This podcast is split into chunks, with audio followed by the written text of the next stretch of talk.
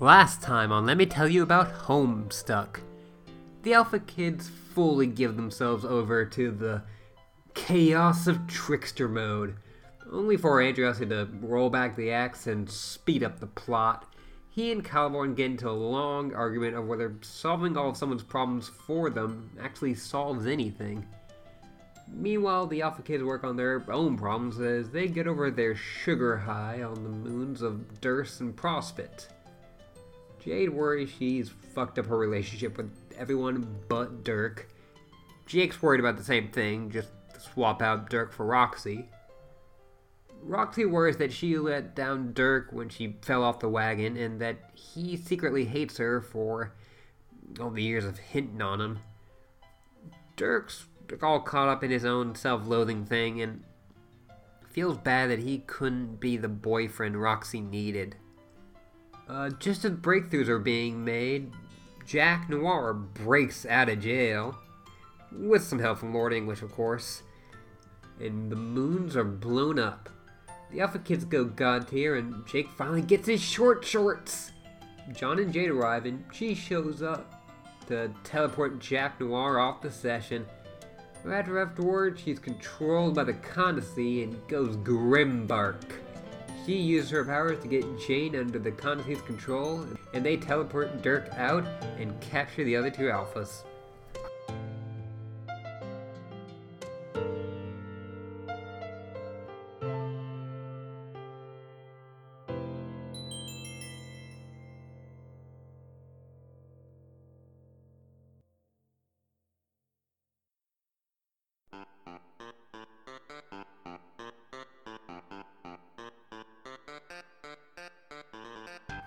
Uh, yeah, Act 6 Intermission 5. Um, I'll take Karkat, you take Dave. Okay, Unless you you, unless you have a Nope. Yep. Uh, so the meteor is almost at Skaia. Yes. At the new Skaia. At the new Skaia, I guess is what they're representing here, yeah. Yeah. Dave, are you there? Next. Come in, Dave. Next. This is Karkat. Over. They have crab communicator watches. It's so good. Fuck! Amazing! And like the it's like snapping a bit, and it's like. "Eh, eh." God! Next. Answer me, you jack off. Don't be all like you're too busy to pick up. What are you trying to kid? You're literally, you're quite possibly the only person on this meteor who's got even less on her, less on his nutrition plateau than me. Even the mayor has a more demanding schedule than we do. Let's face the fucking facts. Wait, what? Do you think Can Town runs itself? Fat chance. Dave? God damn it, Dave. I have a problem. No, we have a problem. Next. Skaia is now visible to naked eye. We can't be much more than a few hours away. This is it. This is what we've been waiting for. The longest human years we'll ever have to live for the rest of our lives. Sunk into this depressing laboratory, which by all accounts should have never functioned as anything but our eternal tomb. I have no idea we're even supposed to stop this thing, do you? Or, oh well, seeing it blasting off somewhere at the speed of light sure seemed like a good idea at the time. And now that we're finally here, after all the waiting and drama and boredom and stupid bullshit with our ancestral ghosts, and even disregarding the one hilarious neglected detail that this meteor has no fucking brakes, I still don't think we're ready for this. God. Yeah, they're just like, fuck. did, did, did, did Sollux tell you how to stop this thing? Nope, Saul No, was like, dude. No. no, he just died and left. He's like, later. God. Ah. Look at that cute little Karkat. Look at that cute Karkat. Next. I don't. How do I even begin to address this shit? Okay, how about this? Since I can't think about a general purpose question, help break the ice in literally any imaginable social situation. Next. We got some Faygo and a horn. Uh, what kind of Faygo is this? It is Red, pop. Okay. Yeah, next.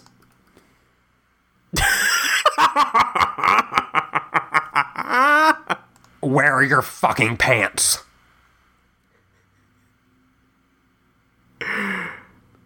Oh my god. It's Terezi, and she is. Sleeping half naked, uh, wrapped up in her dragon cape, drinking a bunch of Faygo. Yeah. Uh, those uh, boxers you can buy. Yes, I have seen those. Amazing. Yeah, they're got Pyralspites on them. Yep. God, that's so good. Uh, next.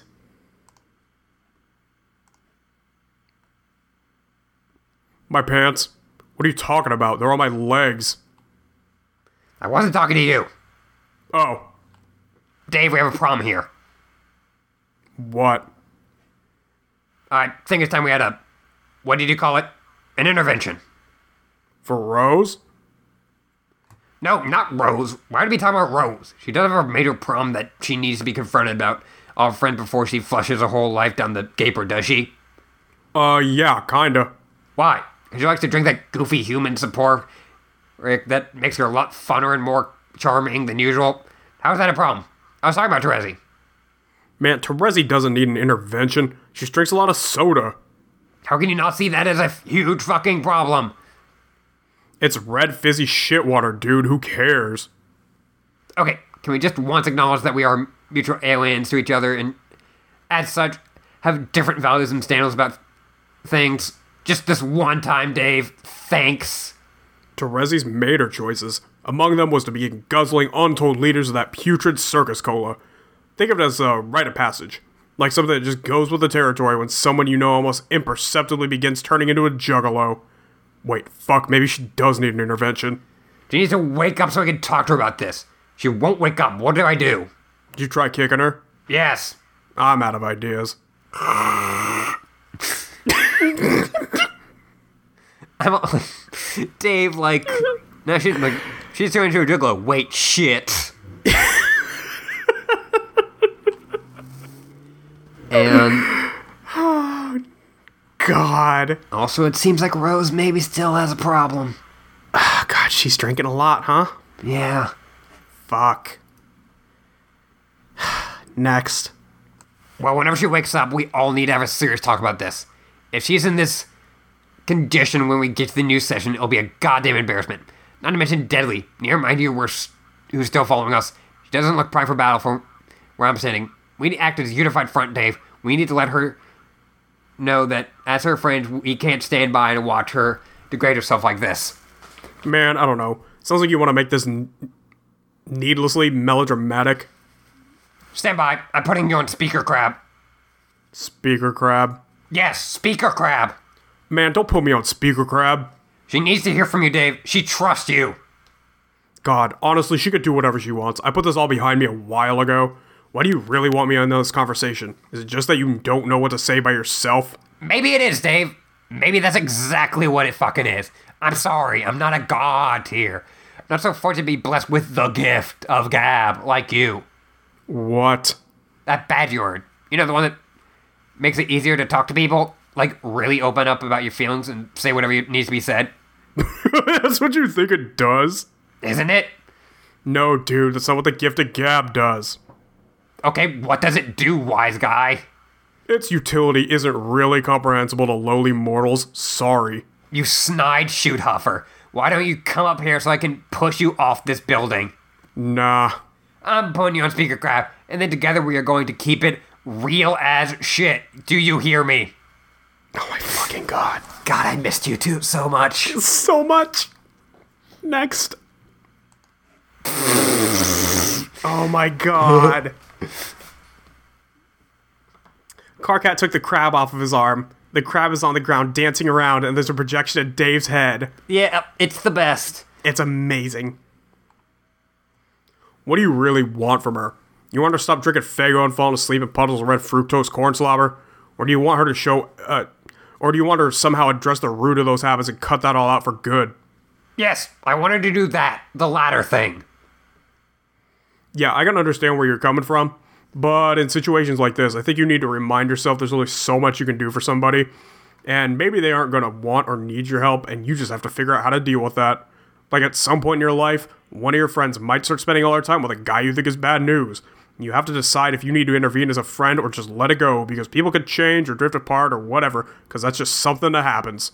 Dave, your wisdom, my god, it's knocking my socks off. Holy shit. Please tell me the secret of your wise ways. And while you're at it, maybe you could tell me what the fuck you're talking about. Look, all I'm saying is there comes a time in every young woman's life when she has to come to terms with the decision to gradually morph into a juggalo while all her friends and loved ones watch in dismay. Terezi has strolled through the dark carnival and taken a great brooding whiff of that decision's festive asshole, and the choice she has made is all too clear. She's down with the clown. No, don't say that. It's true, man. You can't live in denial for only so long. But as your bro, I have to say it like it is. She and Gamzee, man, that is literally a thing. They are in the hate square together. Total kismet spades, dude. Nope, that's not what I mean. I mean, I know that. Just why do you have to put everything so colorfully? I guess I do the same thing, but you always seem to take things to a different level of gross. Just please say shit normally for a change, okay? Cardi Gamzee, yeah, I knew about that already. Oh, really? The fuck have I been tiptoeing around all this time? God damn. That was supposed to be like this big secret that would destroy you if you found out. Motherfucker, please. Do you think I'm an idiot? I suspected this was going on for a long time. I'm just being like you, playing it cool. Then you're do whatever. Then why is it a problem now? This is the last straw. It's supposed to be ready for action by now. Not comatose, half naked, and Faygo sticky. God, I wonder what sort of bullshit he's got her believing in now. About the mirthful messiahs and Shangri-La and all that garbage. It's so sad to think she's caught up in his superstition web of lies. Melvin watching the person I used to know slowly drift away from me to the point where she might as well be gone. How did he manage to deal with that? What? You and she used to see each other all the time. What happened? Like I said, I just put it behind me. She started sneaking around events and stuff, acting suspicious, trying to hide the fact that she was seeing him. Like she was obviously ashamed of it and worried how I'd react. But it was hella transparent that was going on, so I just said, that's fine. Y'all can do your black rom thing with the juggalo. It's your decision. But I can't keep playing along. I can't do the th- the quadrant thing. It's just too weird for me. Not a troll. I'm not all open minded about getting multicultural. I still don't understand the spades thing, and it makes me really fucking uncomfortable even trying to imagine how that works. I sure as fuck don't want to date anybody who's got a hate clown on the side. So I said, no hard feelings. Still like you and all. Do whatever makes you happy. I'll just be over here in the hyper gravity chamber trained to beat Lord English. We have a hyper gravity chamber? No. Oh. But what about you? Haven't see haven't you been talking to Gamzee this whole time? Or she just balls out lying to you sneaking around meteor with Terezi? Thought Moirail was supposed to be open with each other about stuff like that. Yeah, um, Gamzee ended our moirallegiance quite some time ago. Oh shit. Sorry to hear about that. It's fine. It's really a dead end pale relationship. At first, it really seemed like I was a necessary part of his life. Him to shit under control. As time went on, he just got completely disinterested and wasn't keeping up with his end of the end at all. He started getting so unbelievably self-satisfied and pious, like way more than he ever was before.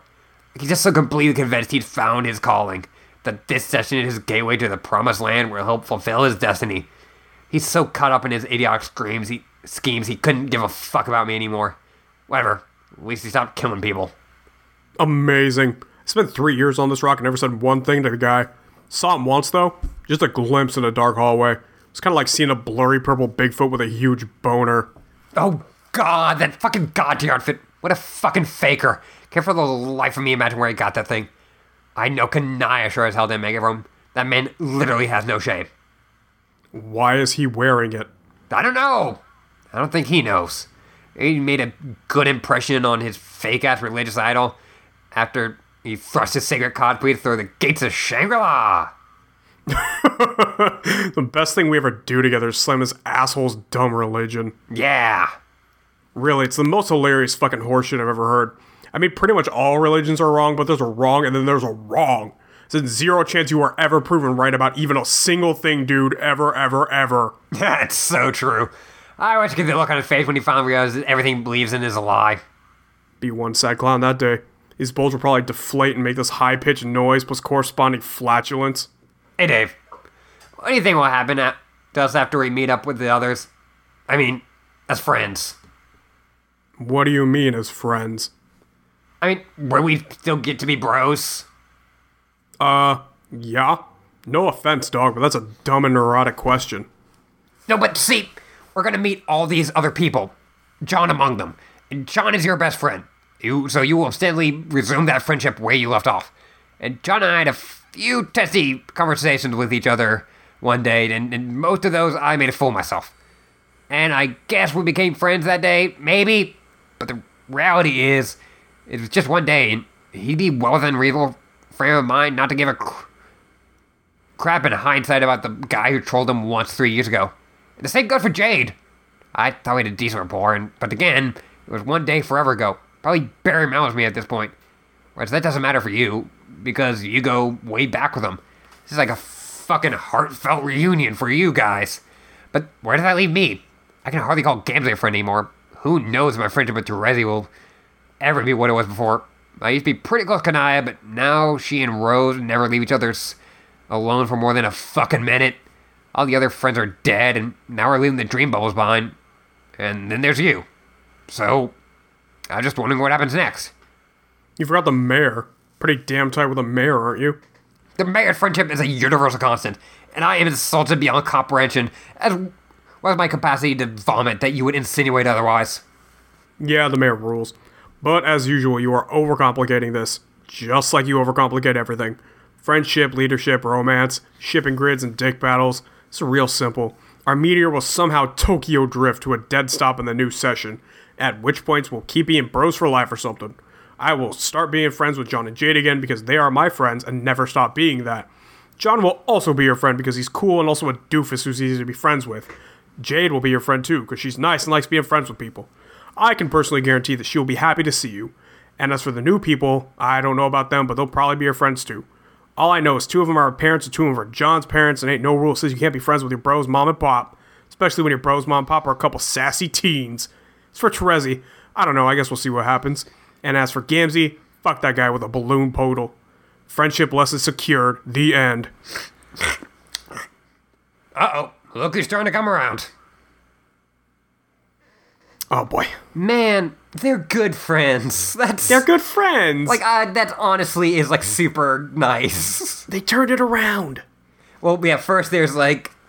Car, uh, Car kept going like the mayor's friendship is the best. Don't fucking. Listen, don't fucking doubt the mayor. Don't you fucking do it.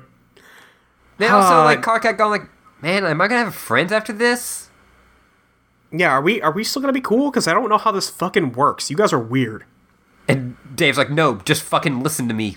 Yeah, just Like, roll with you're it. cool- It's gonna be like, cool. We're cool. John's cool. Jade's cool. Rose is pretty cool. We're gonna do this. We're gonna be best Yeah, bros we're gonna for fucking life. be cool. Yeah. Next. Wake up, sleepyhead. Honk, honk, honk. Yeah, that's right. Then to face the fucking music. God. Man, we're getting into some shit though. Yeah, we're gonna be getting into some real shit here. This is like we are closing in on Endgame. Yeah, we're getting we're getting close. I mean, we're two thousand pages out, but we're getting close. Yes. Like they, we are going to start, you know, because now everyone is in the session. We are going to start lining up these, uh, these We pieces. have a bunch of plots that are starting to come together, yeah, uh, rather than being on the waiting side. yeah, Um, We still have a whole other half of this with the ghosts that still needs to be taken care of. Um, to figure out what they're actually doing. Like, search for Calliope ain't over. yeah. Search for Vriska's weapon, not over. Um, but they're finally showing up in the new session. Yeah, You messed up. we're we're, yeah, th- it's happening. It's it's crazy to think that we actually got to this part because it took so fucking long. Man, what a cool moment immediately ruined by like Jade getting mind controlled. Fucked up. fucked up. I can hear Pris out there laughing at me.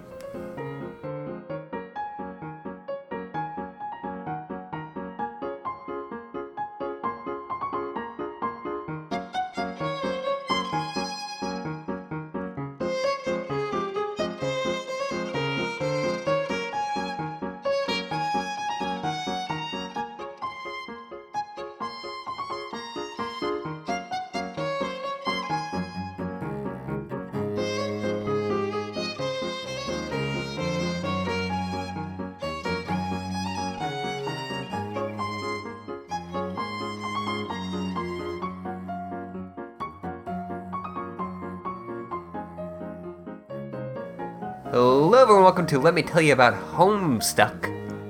I'm Ashley. I'm Molly. It's Homestuck. It's Homestuck. Um, man, some shit went down, huh? Yeah, some shit went down. It's been like what two days since we Yeah. last read Homestuck. Uh, I couldn't leave this one. Just I No. gotta get back into it. Yeah, we, we just saw uh, Terezi uh, wake up from being passed out on the roof with a bunch of Faygo. Yeah, in a pile of Faygo. A pile of Faygo and horns, half naked. It's amazing. Yeah. Uh, Uh, Karkat has a crab. Karkat has a crab watch. Uh, Yeah. he and Dave are best friends. Yeah, it's adorable. It's the best. Uh, Dirk is out beyond the furthest ring. Yeah, the, also bad stuff happens. Also, a lot of bad things happened. Like, a lot of bad things happened. Uh, Jake and Roxy got captured by Jade and Jane, who are now uh, working for the Condesce, the, the deadliest tag team in. the deadliest tag team in Homestuck history. Um, yeah, so they're. I, I don't know what the fuck, but Dirk is, like, out of the fucking picture for a good minute here. Uh, John is missing in action because Jade went and teleported to save uh, Jane and Jake yeah. uh, as soon as she could. Uh, which good job, I guess, except for the part where you got mind controlled. That that was less good, but Uh, really this- not not on Jade. yeah, this session's Jack Noir has gone all Lord English crazy. Yes, and he's been put out to the furthest ring as well. So Dirk either has to deal with that, or he will show up at the same time as the other one. Mm-hmm. Um, unless some bullshit happens, which probably. Come on. Come on, come on. Come on. Um, but other like we read I feel like we read quite a bit without much happening except for kids talking to each other and dealing with their problems. Yeah, we had a lot of kids dealing with problems. A lot of just like expositional stuff.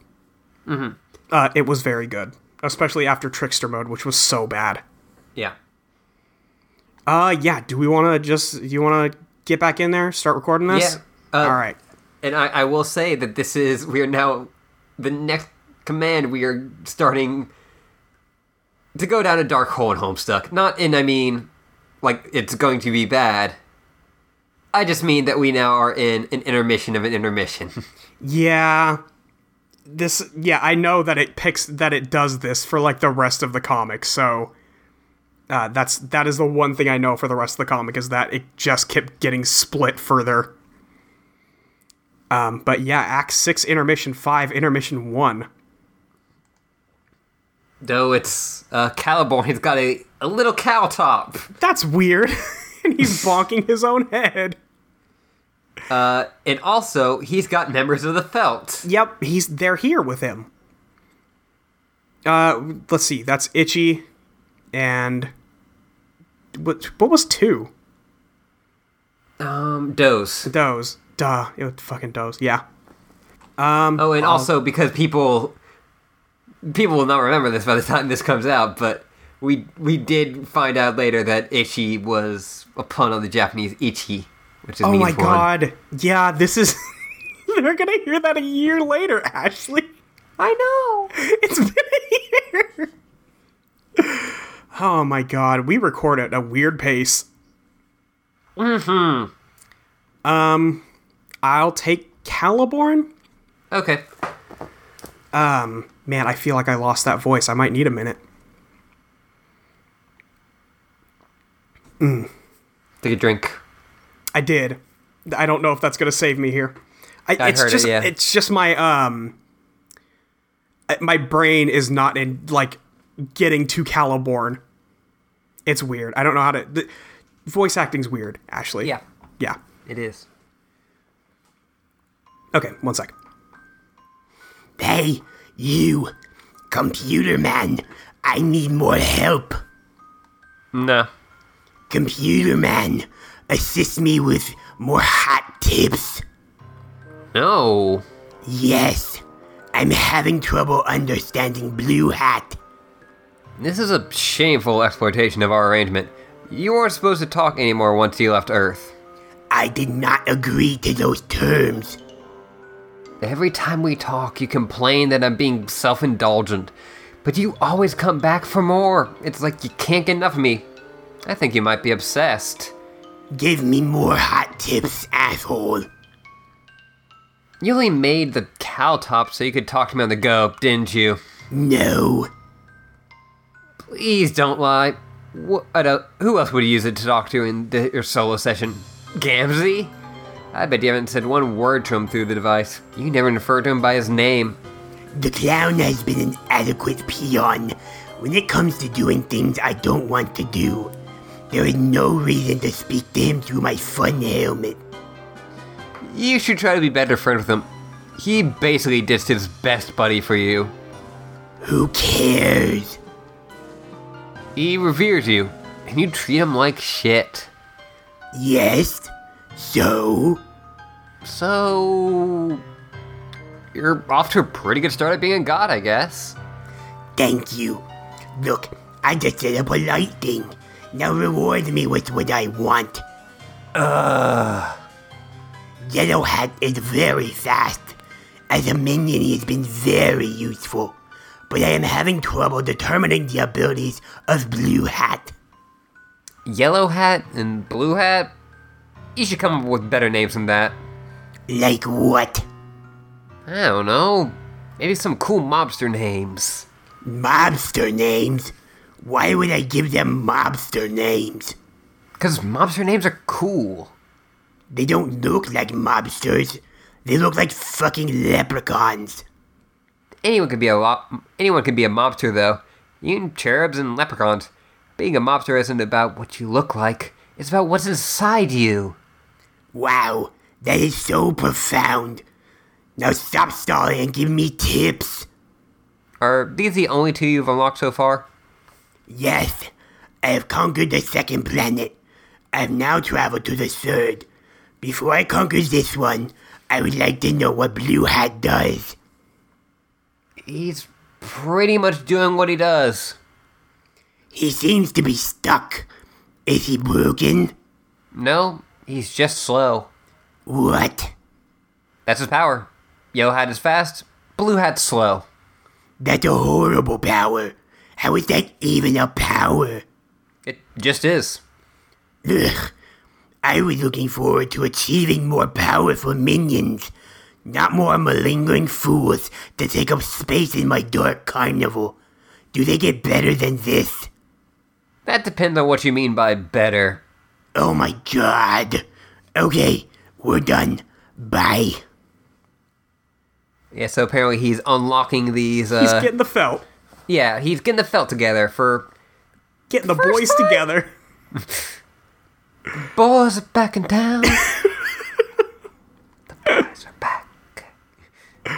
Uh, end of Act 6, Intermission 5, Intermission 1. Ah, well, we did it. We did it. We made it through that. That was a toughie.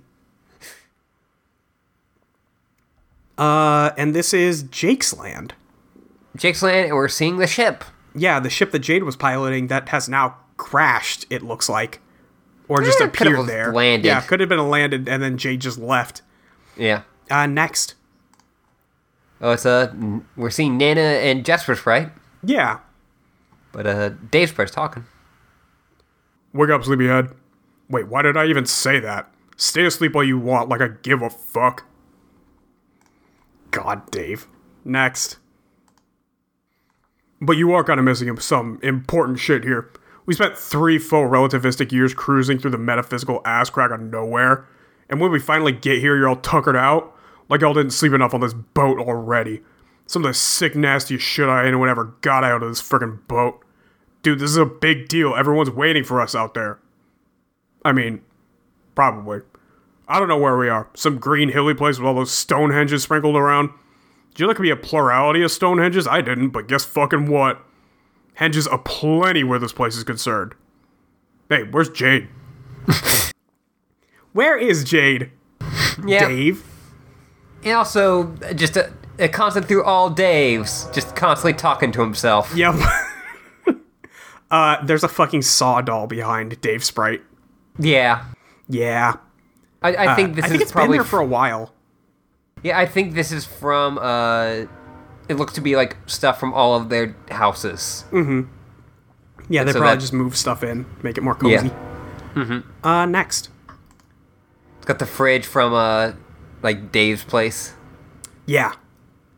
And a bunch of fucking art on the wall. There's a picture of Sawtooth, which is weird.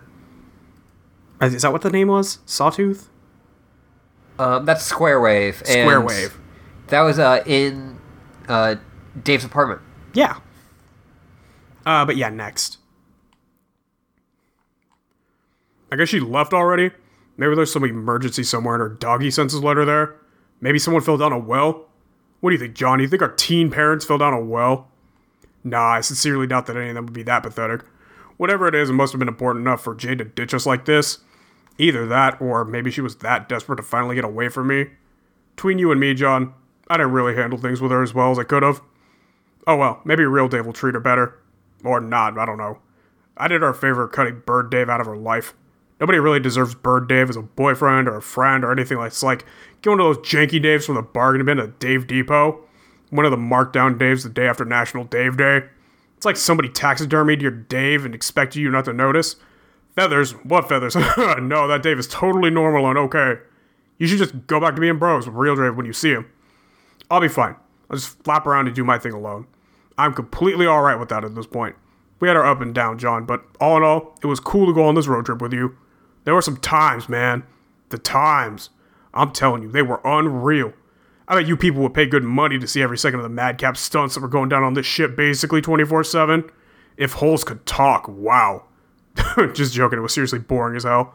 But, I mean, it was still cool, so, yeah. Hey, what's with that ring anyway? I've seen you with that ring before, and I guess I was just like, okay, John has a magic ring for some reason. No need to mention that or anything. But where did you even get it? You can't even hear me. You got your snooze on so hard. Ain't gonna wake you up to hassle you about no ring. I probably should have said all this stuff when you were awake anyway. Like the stuff about friendship. Ah, fuck it. I'll just leave another one of my patented magic notes taped to your shoe or your cowlick or something. My magic notes rule. I miss leaving them taped on stuff. God, Dave. Poor Dave Sprite. Yeah, like oh, Just yep, like- no, Just I'm a fucking bargain bin Dave. I'm not even the real Dave. yeah. Poor kid. Yeah. Uh, next. Sure do talk to myself a lot, don't I? Wow, why have I never made this observation? Probably needed to be a bird for exactly three years to have that epiphany. What if real Dave ever had that epiphany? Probably not, because he's not a bird.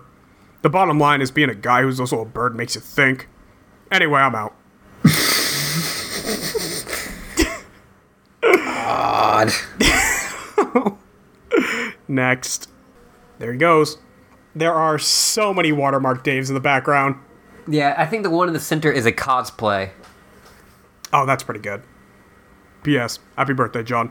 I Have some watermarks for the road. Deuces. Just gonna fly off into the sky, be a piece of shit somewhere. yeah. Uh, Act 6, Intermission 5, Intermission 2. Is this just every scene he's gonna do this? Kind of. Is that what this is? Kind of. God. Uh, but now he has uh He has Clover and uh Trace. and Trace. Yeah, because we can see his past trail. Apparently, Doze and Gamzee are hanging out. And he is gunning down some consorts. Yep.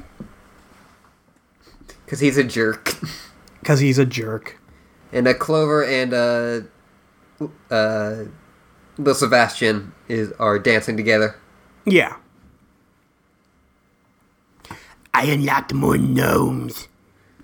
I thought they were leprechauns. I don't care what they are. Okay. I have now conquered four planets and have the same amount of gnomes under my command. Yellow Hat, Blue Hat, Red Hat, and now Purple Hat. Congratulations. The planets are becoming increasingly difficult to conquer. I almost did not manage to destroy the purple planet within the allotted time. Unfortunately, the quality of unlocked gnomes has not increased to match the escalating difficulty of my quest. What's wrong with the new gnomes? Okay, Red Hat, he has no fucking powers at all. Unless his power is to follow me around constantly. Yes, That's basically what he does. Purple Hat is even worse. Is his power to dance around all the time while singing riddles to me? Yes. Awful. Purple Hat's behavior is so infuriating. I've attempted to murder him several times, but to no avail. You can't kill Purple Hat. He's too lucky. That's also his power, being really lucky. What good does that do me? I don't know. Getting solve puzzles for you, use him as a human shield sometimes. I mean a gnome shield. Oh, yeah, that's actually a really good idea. You should be whining about how lame the minions are. As you accumulate more, your job is obviously to combine their talents in creative ways to overcome the increasingly difficult challenges on your quest. Synergize your time, gnomes. Make them more than the sum of their pointy hats. That's going to be difficult. They are all idiots. Nobody said it'd be easy. Fine. I have no more questions for now. Hey, did you kill that cute turtle? No. I can see your past trail. You're standing there holding a gun and pointing at the turtle. Okay, then yes, I killed the turtle. Boo! Kind of a really sound scolding hussy. Yeah, just like Andrew he's like, I don't fucking care. Fucking this dumbass kid. Yeah, you're gonna kill me someday. Yeah. Oh well. End of Act Six. Oh, I, I was just thinking, like, man, it'd be like a platformer where you play as all the felt would be kind of cool. yeah. Isn't that Super Time Force though? Shit. It's basically just Super Time Force. Yeah. Uh, end of Act Six, Intermission Five, Intermission Two. Man, we're gunning through these today. Yeah, no, we're just gonna get down the rest of these acts. Uh, it's John. John snoozing. yeah. Next. Oh, Oh, we're seeing the uh, the cracks on the outer ring, and it looking He's- almost complete. He's making a ring. Yeah, yeah. that's weird. Next. Uh, We're zooming in on all the cracks, and it's like an ocean. Oh, is this gonna be Mindfang or something? Next. There's a ship down there. Yeah, it looks pretty cool. Yeah. Oh, there's John. There's John. And there's a hand. Hey. in the bottom left part of this this panel is like a red sky and like the water is cascading into nothing there's a waterfall going into like the void The void. the void uh, and there's a hand popping out of the waterfall Avoid the void. ashley What? never mind next It's just good advice. unless you're roxy I'll be Meenah. okay Because I know you want to do Aranea. yup hey, it's the blue boy again. See him there just off the starboard shit? Yo, watch how far I can fork him from. Meenah put the trident down don't make me confiscate it again Confiscate. god you're right they're just dating Yeah, like they're just. they're just dating. next oh there's a boat Yeah, and it's got a like a Vriska skull symbol. yep hey it's john Uh, Vriska, is that you? Yeah, get over here. All right. Oh, great. Oh lord. Next. But you were just saying how we were. I think last time we were just saying like, oh, we should get to the the dream stuff and all the the dead people and their quest. Yeah, Got to wrap that up. I mean we do. And well, Here it is. uh, so Vriska is dressed as her role playing character. Yep. Uh, Meenah's got like a like bandana on her head. That's it. Otherwise she just looks normal. Well, she's already pretty nautical themed. That's true. Uh, Tavros is dressed as Pupa Pan, Yep. and Aranea is dressed up like Mindfang. Yeah. Because she used to be Mindfang in a different al- Right, in an alternate universe, yeah. Nice to see you again, John. It's been too long. yeah, actually, hasn't it been exactly a year? I think it was my birthday last time we met too. A year for you, maybe. Who even knows how long it's been out here, but who cares? The point is, as you can see, the plan I described to you before is in full swing. you mean the big treasure hunt with all the black maps? Yes, but they aren't black anymore. Not totally. Everything's gone as I intended. English has taken the bait, hook, line, and sinker. He's been chasing our extended party around the ring, blowing shit up with his monster breath, thus revealing the path to the treasure in the process. I must say, for an evil mastermind, the guy is kind of a dope. Supposedly, his every move is carefully calculated ploy to assure his existence in the first place. Yet, here he is wrecking the joint like an oaf, unwittingly helping the hero find the weapon that will finally take him down. And we're almost here, too. Although by now it's become embarrassingly obvious that the treasure was hidden right around where we started all along. These maps have just been leading us all in a big stupid circle. I should have seen it coming. I guess that's my bad. In terms of bonehead moves, maybe that's English 1, Vriska 1, so I guess we're even. But maybe we don't even have to mention that detail when we document my heroism in the annals of greatness.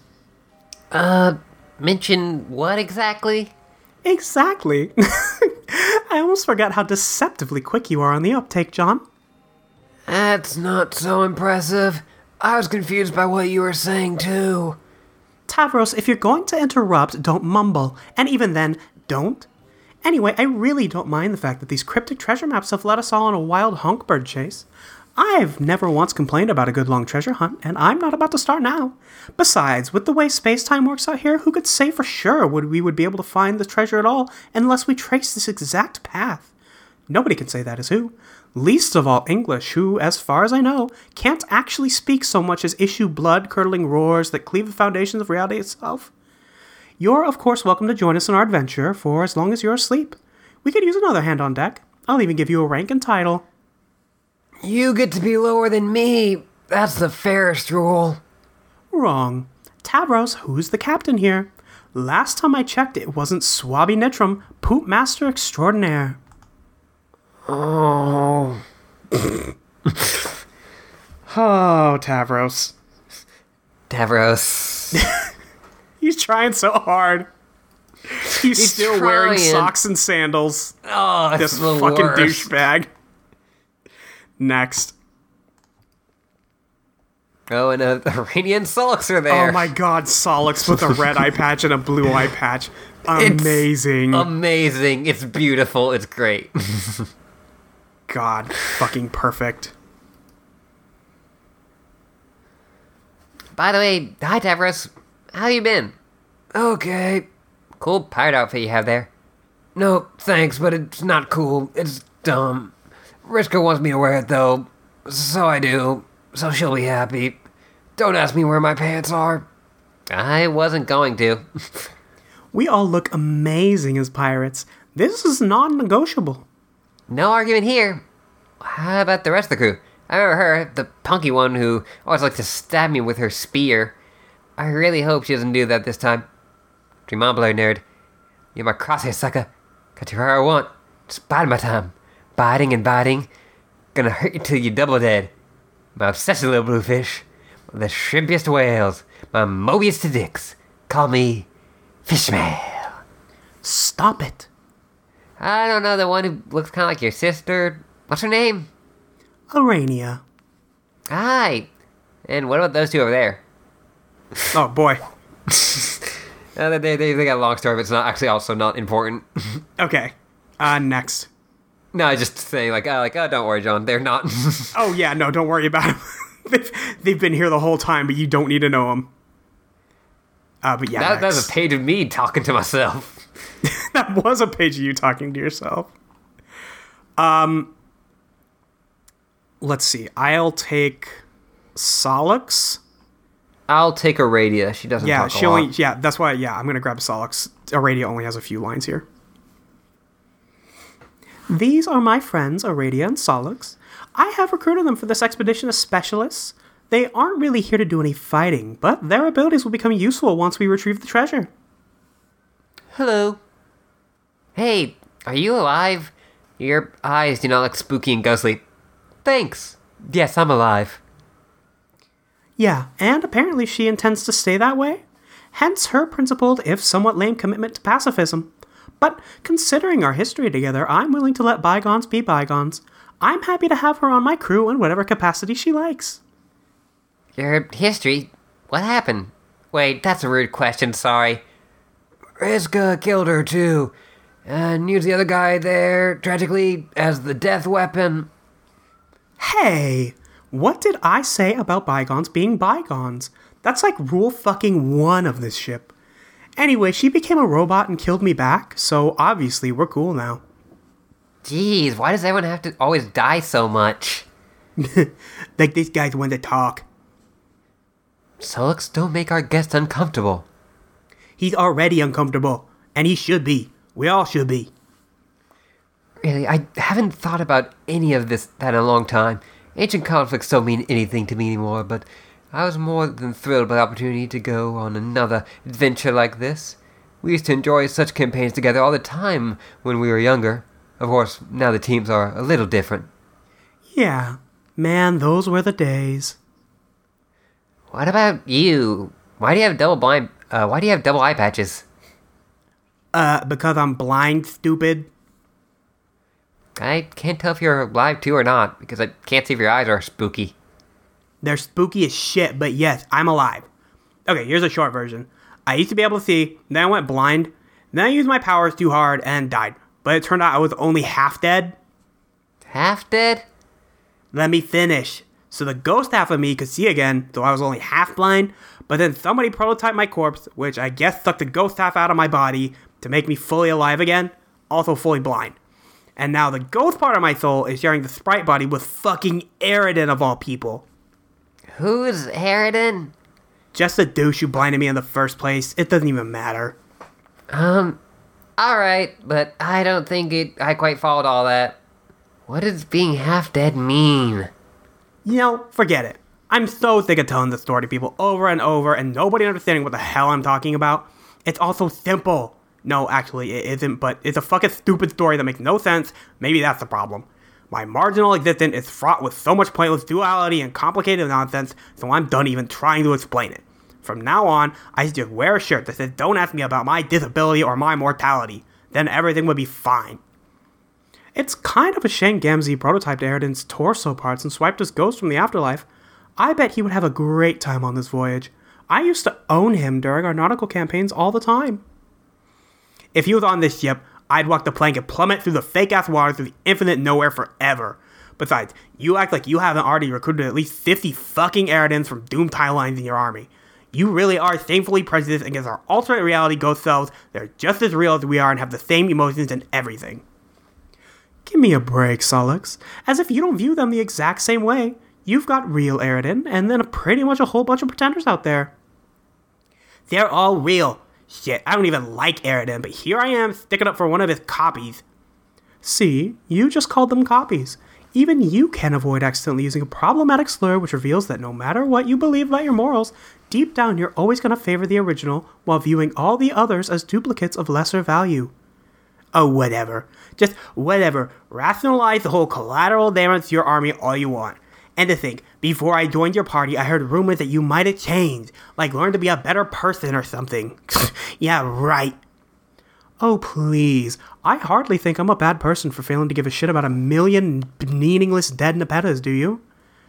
Oh, no. You're not a bad person for that particular reason, I guess. What am I seriously supposed to do? Fly around to befriend each one individually? Sorry, I have better things to do with my time. Let's try to be at least somewhat practical here. I've met most of the Nepetas. They're all very nice. Oh, shut up. God. That was a lot of you talking to yourself. That was a lot of me talking to myself. We gotta trade off, you know? Yeah. Uh, next. I, I love the idea that they've run into like a bazillion dead Nepetas and they're just like, whatever, you do cat puns, it's fine. Yeah, no, we get it. Who fucking cares? Yeah, but there's a whole fleet of ships. There are, there's tons of ships. And what about all those ships up ahead?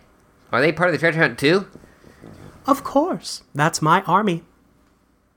okay, I mean our army, but like on boats. Isn't an army on boats usually called a navy? John, help me out. I seem to be having trouble remembering which one of us is the captain. Was it the dork in the blue pajamas, or was it the veteran sailor in the red captain's coat? That's right, the captain was me, and I say it's an army that happens to be on a bunch of boats. Oh, oh damn. He got smoked. Oh, so smoked. Meenah, did he catch those six fires? No, but for real, pretty much is the Navy. Just saying. Who's in the Army? Thousands of ghosts, primarily those of old friends and acquaintances. Fucking Tavros, this suck up motherfucker. Yeah, like, oh, I hate Vriska. She's the worst, but also great Fuck job, you, John. Vriska. Yeah. I hate John because Because he poses a threat to my relationship with Vriska, even though they, she clearly doesn't care anymore. Yep. God. Oh, jeez. Oh, we're jeez, we're seeing all these copies, and they all have mind control Yeah. by Vriska. Mm-hmm. Yeah. We've amassed a coalition of eager volunteers ready to lay down their ghost lives for a worthy cause. You mean fighting Lord English? When we're ready for that, yes, but we need the treasure first. So for now, they're sailing well ahead of us in large numbers to attract his attention, so he can do more damage to the ring and fill out the rest of our maps. We should be very grateful for their bravery. They are making a noble sacrifice for us all. Bravery. Yeah, right. I'm mostly sure she's mind controlling them. God damn it, Tavros! We really don't need your play by play commentary on everything. Wait, you're mind controlling all these ghosts? No. Well, not all of them. Once you group enough together, others tend to latch on to the mob out of curiosity. We trolls have a way of clustering together naturally. You've got to understand, John. Most of these people are pretty self absorbed. They just need a little bit of persuasion to join the cause. Word. Yeah, but and that's still kind of a dickish. But all these stubborn jackasses are going to double die anyway if we don't all work together and kill this guy. This is war, John. In times of war, difficult decisions have to be made for the lives of many. Just think of me as a general giving orders to my troops. It just happens that the orders a little more direct in this case. Hey, Circuitous, let's not lose track of who's actually in charge of this shit, okay? Yeah, yeah. All hail her imperious teen condescension, the fresh new face of tyranny, Supreme Admiral Peixes. At this time, I would like to motion for a 15 minute bowing break so that we may demonstrate our reverence for this bold, spunky leader. Yes! Tavros, stop bowing. That was a joke. Now keep doing that. Lower, Swabby. Lower. Face on the fucking deck. Yeah, that's just perfect. How do you mind control so many ghosts at once? Isn't that kinda hard? Well, I do have a little help. John, did I mention my ancestor? She is the best. She is? I must admit, I was not in favor of the idea at first, but Vriska made a very strong case for using our combined powers in this way. In a perfect reality, no one would have to get hurt, but the stakes are too high to be shying away from such measures. See what I mean? The best. Uh. It's been wonderful spending so much time on this adventure with my descendant. Not just because it's helped me get to know her better, but because it's opened my eyes to think about myself I was never really in touch with. There are certain capabilities within me I've never been able to face, and she's helped me realize I've been hiding from them all my life and well beyond. It must be true what they used to say on my world that if you really want to know who you are, look to the legacy left behind by your ancestor. I think that wisdom works in both directions. Well put, Marquise. I've always felt the exact same way. Oh my god, this Sir Twin's being a door bubble again. Now I try and put your mop ready for swallowing the vomit coming out of my mouth. Ew, no. Can you two stick a fork in this cinema carp? Maybe pretend you ain't hit it off so good. You ever stop and think how that makes me feel? There's no reason to be jealous, Meenah. You know nothing has changed about our friendship. Jealous? Please, no. Just it makes me think about my kid descendant. How instead of having this cool friend say, frenzy relation with her, I just got this uncontrollable urge to stab her to death. who doesn't threaten my super- supremacy.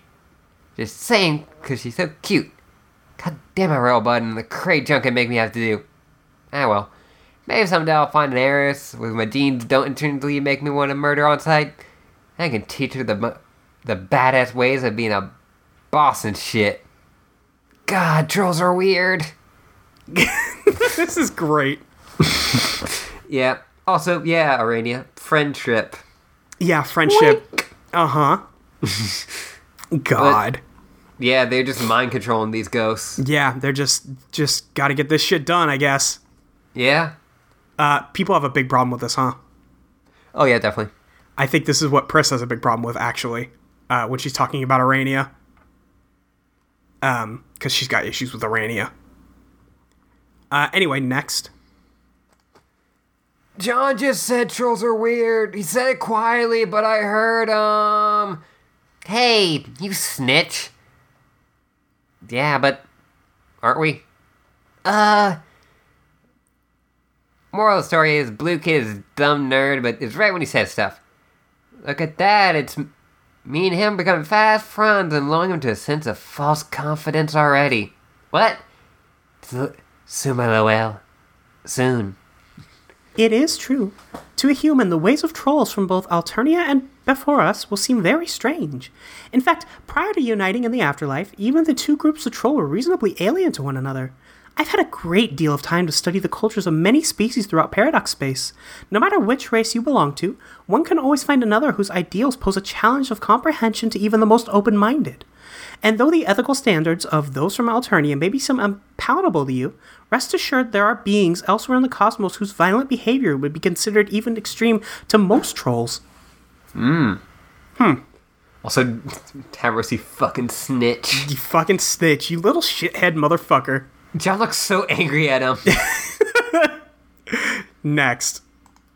also, I just love Meenah trying to just kill. Yeah, just she's gonna. Th- that's how this dream ends. Is because Meenah is gonna like get a chance to throw the fucking trident at John, and that's gonna be it. well, I mean, that's how the other ones have ended. Yep.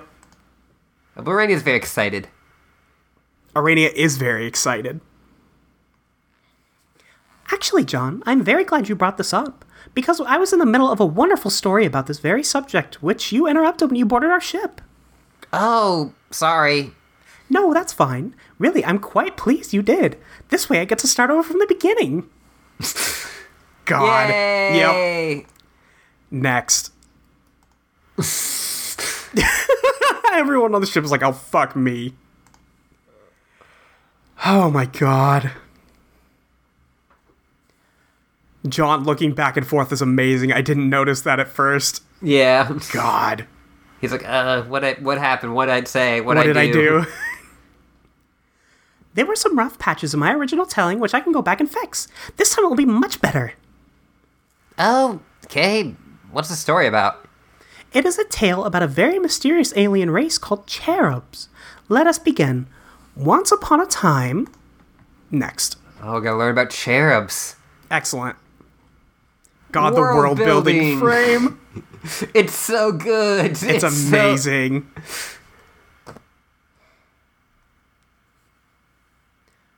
There was a very mysterious alien race called cherubs. Arania, I thought you said you're gonna fix the shitty parts of the story. Start with the same crappy line the first time, too. The opening line is fine. It's alright, I guess. Not. Oh, shut up and let me tell my story. Now, where was I? There was a very mysterious alien race called cherubs. Right. There was a very mysterious alien race called cherubs. But there was one cherub in particular who, for at least the first half of our story, will be our heroine. Next. World building. Whoa. Whoa. We're seeing a, uh, like kind of. I guess, is it that girl cherubs have the green cheeks and boy cherubs have the red cheeks? Is that Yeah. what we're getting at here? Okay. Yes. But it. No, it's not Calliope size, it's like Lord No, English this size. is yeah, this is an enormous cherub with And- huge angel wings. Yes. She spent eons roaming her galaxy completely alone. But the time had come for her to find a mate. There is no small task for a cherub. Being an asocial species, they spend virtually no time in each other's presence at all. Aside from when it was time to mate, they may go their entire lives without encountering another, and so they scatter their numbers throughout space, each staking a territory spanning many light years. But, like a predator is able to track the scent of its prey, a cherub can sense the presence of another nearby. This sense is especially strong if that cherub shares the same qualities as its other half once had long ago, before it experienced the maturation of the process known as predomination. Yeah, so predomination is when Like one of the sides takes control. Right. So that's interesting. There are like no strictly male or female cherubs. It's just which side takes control. Yeah. Um, and it didn't see. Oh, I guess we don't fucking know whether anatomy changed, but it just seemed like they kept switching personalities and nothing else happened. Yeah, I again like it it doesn't really go in a lot into cherub junk Right. in the well, way it shouldn't. that I wouldn't ask it to. in the way that it didn't go into troll junk, Right. But it's pretty common for everyone just like no, the body remains the same, it's just the personality. Yeah. That that seems fine. Yeah. Uh, next. Oh, It's just interesting, I guess. Yeah. It's, it's an interesting alien race. Yes. Uh, now we're seeing uh, like a shot of the space and like the spiral, Yeah, and, And it, it- keeps switching between from green to red. and then also just the spiral together. Yes. You see, when a young cherub hatches, it would appear that only one creature has begun its life. But this appearance is not to be trusted. The young cherub actually consists of two completely distinct beings, a male and a female, each sharing one body. The two halves are endowed with polar opposites predispositions as well. One predisposed towards malevolence, another towards benevolence good or evil if you prefer to deal in simplistic terms, or at least those which are convenient for the sake of this story, I prefer to view the dichotomy as kind of a moral alignment, like an attribute that dictates the choices a character makes in certain types of games they used to play. The male and female halves can be aligned either way, as long as they differ from each other. The resulting conflict between the two personalities is central to life as a cherub, both before and after predomination. Shortly after hatching, the two halves begin facilitating, taking turns controlling the body.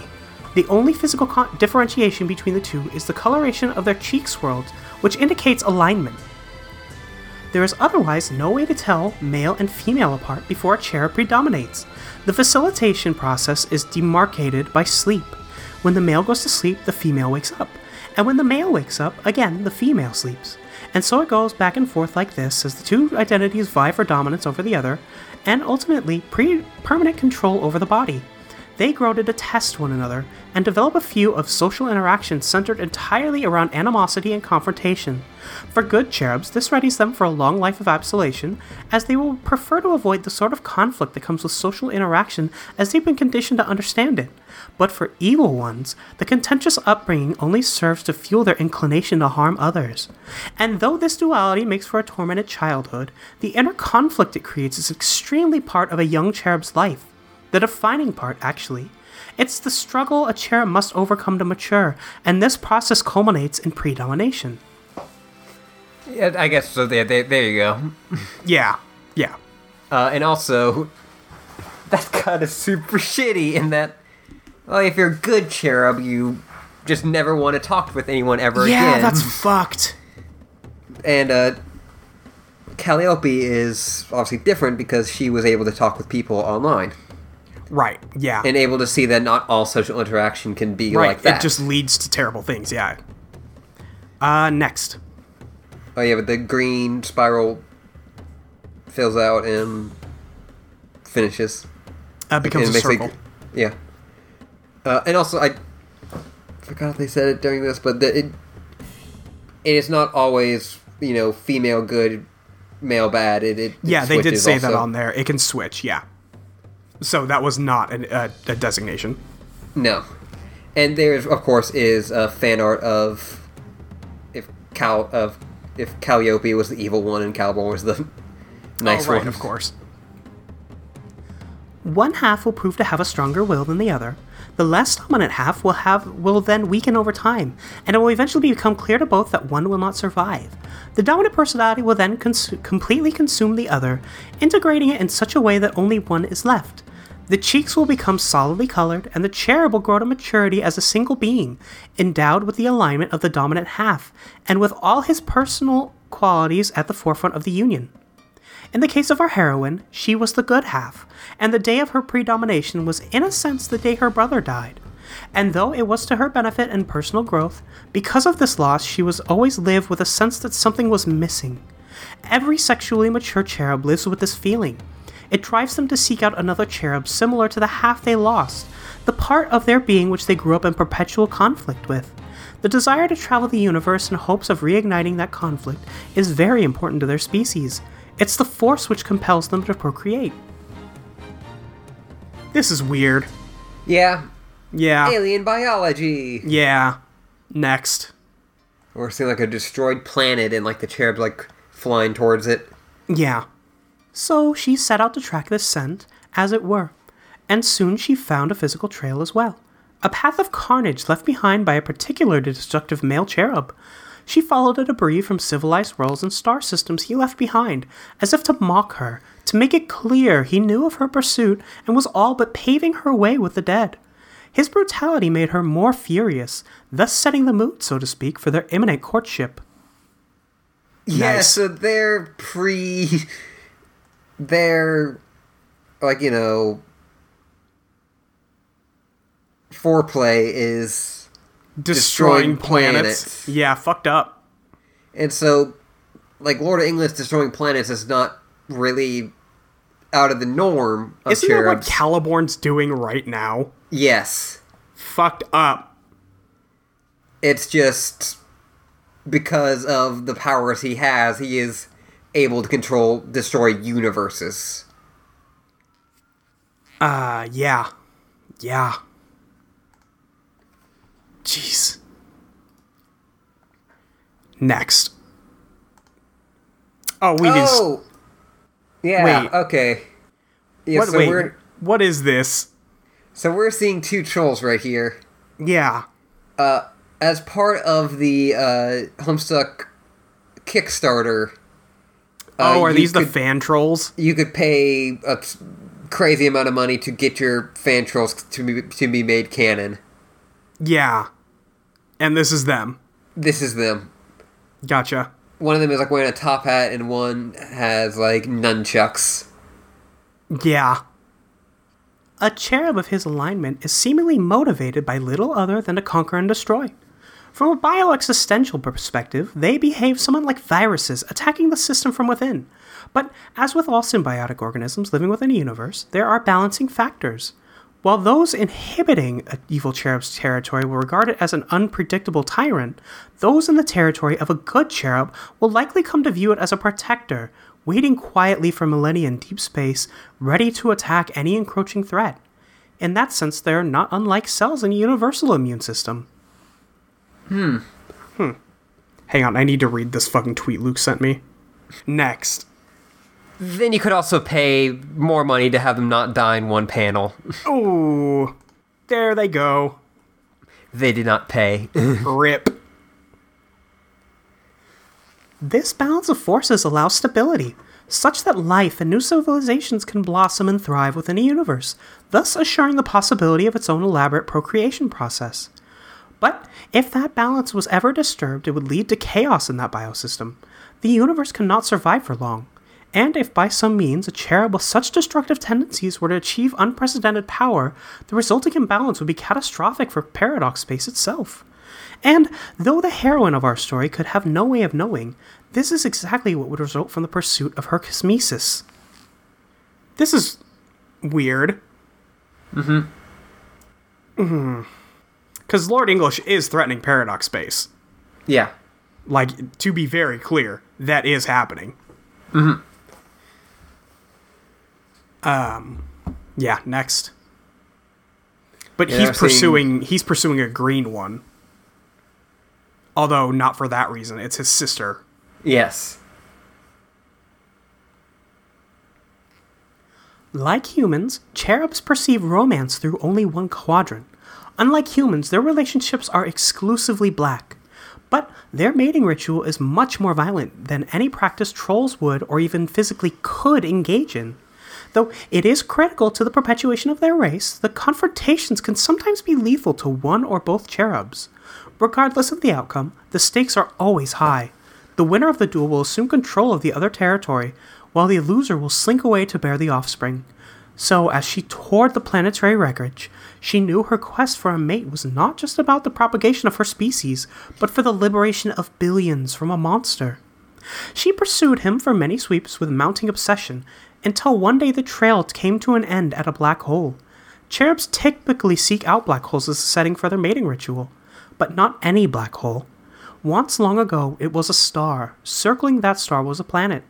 That planet was home to one of the presently sparring cherubs. The male in this case returned to the site of his hatching to mate, a location now conspicuously occupied by a truly massive black hole. This was where she found him, and this was where they would duel. And yeah, the same thing was happening with Caliborn, where There was a an enormous black, hole. where he was. Mm-hmm. Yeah. Next. They were seeing the, the two cherubs. Yeah, so the, the nice one has white wings, and the evil one has black wings. Yeah, because, you know, Because, you know, symbolism or something. Yeah, or something.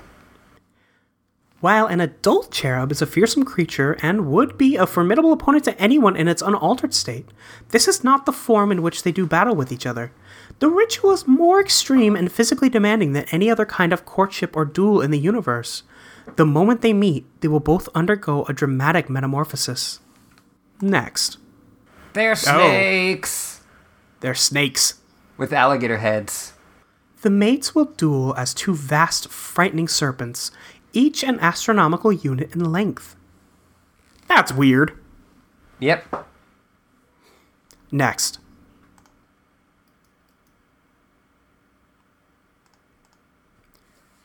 The tangled struggle between the green os is an exceedingly brutal and can last for sweeps. While dueling in a monstrous form, their energy is inexhaustible. The transformation taps into the cherub's latent connection with the enigmatic forces presiding over all that is eternal, and permeating all those endowed with immortality. Normally, this power is only accessible to them during mating. In this form, they are only able to be injured by one another and are otherwise indestructible. Hence, the ritual can never be stopped by an outside force until it is complete. Yeah, so they're glowing with Lord English energy. Right, and spewing fire at each other. And yeah, and uh, Aranea says that normally these powers were only accessible to them during mating. Normally. So looks like Lord English has those powers. Yeah, has those powers access to them right now. Yeah. No, and we the two snakes have formed the Ouroboros. Yeah. It should come as no surprise that in this story, our heroine was victorious. Upon defeating her mate, she initiated the interlocking formation to complete the coupling, while assuming the dominant position, a stance undetectable to all but the most astute observers of the zoologically dubious. Consequently, the male was fertilized with the young. Next. He then slithered away in disgrace from the territory he'd just lost. A cherub looking to nest will search for a dead planet situated near a massive dying star.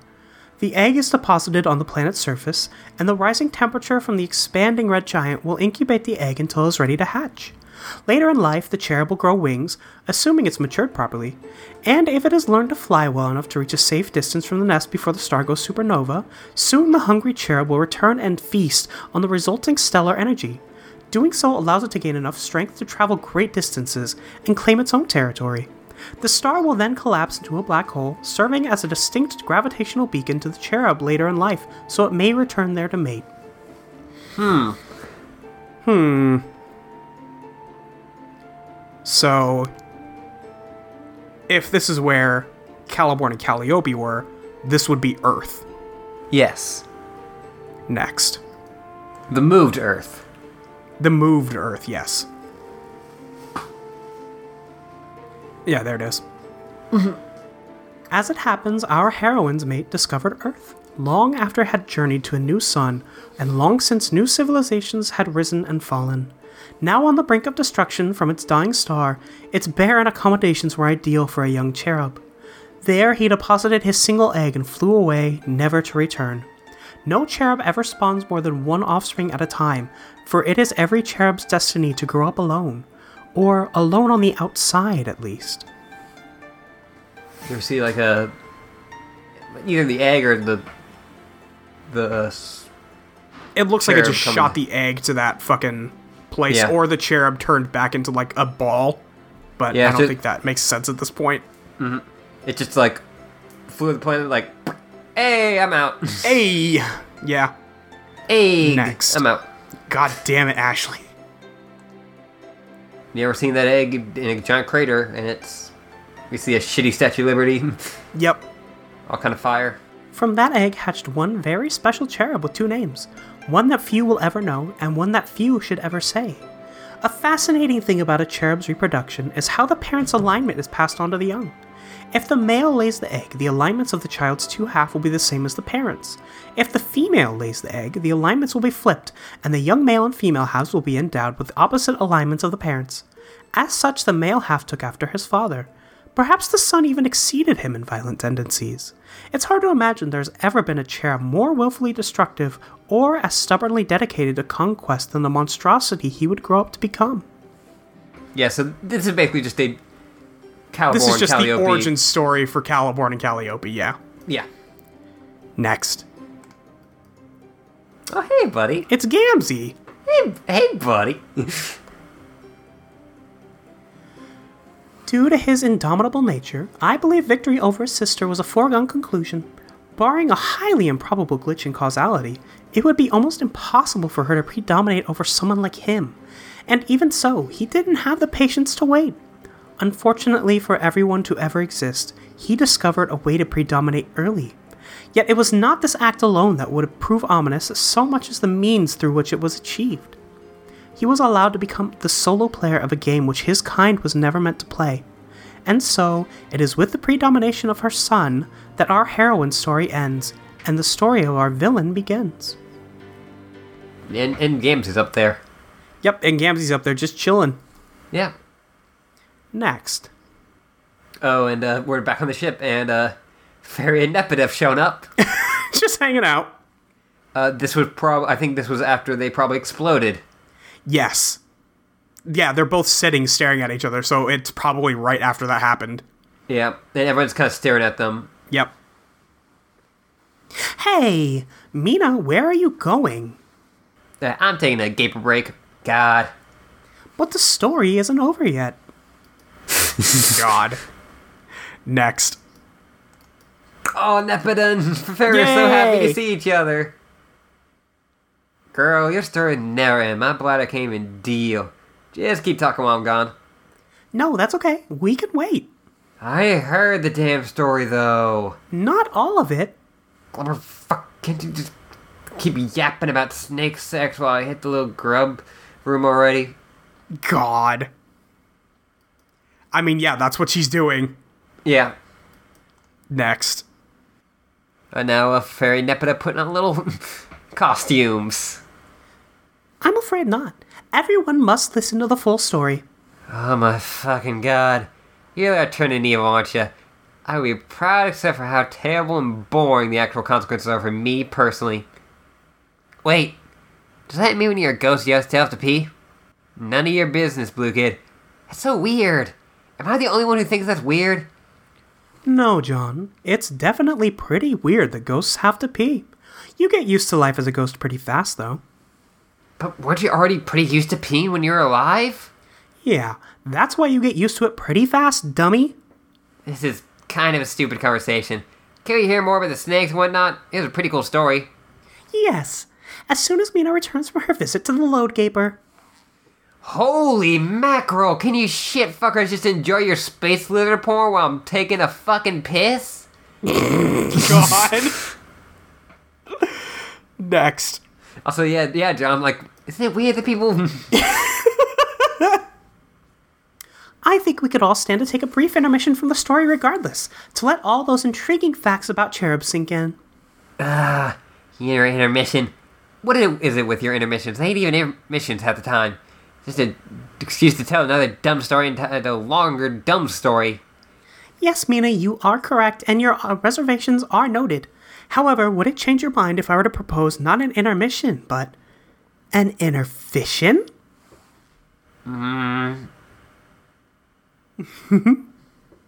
Fine. Let's do the inefficient thing you said. Cause of fish. BRB, you scrubs. God. I love Meenah's like head just poking out. fine, I'm still going, but fine. oh, and Sollux's buddy, Sollux, what up? Oh, so no, Sollux. He's gonna fall on top of Meenah. Let's begin interfission. Uh, it sucks falling down. Tavros are playing music and we're getting a bladder meter for Meenah. Oh god, this is so good. yeah, all of the uh, uh, trolls are playing different instruments. Aranea flute, uh, Feferi bass, uh, Nepeta's has Macarinas. Uh, Vriska is on the xylophone. yep, Uh, and Aradia's on wind chimes. yep. Johnny just kind of staring. Well, Meenah's back. God. We got a nice insert shot of Meenah of Aranea playing the wind chimes. So good.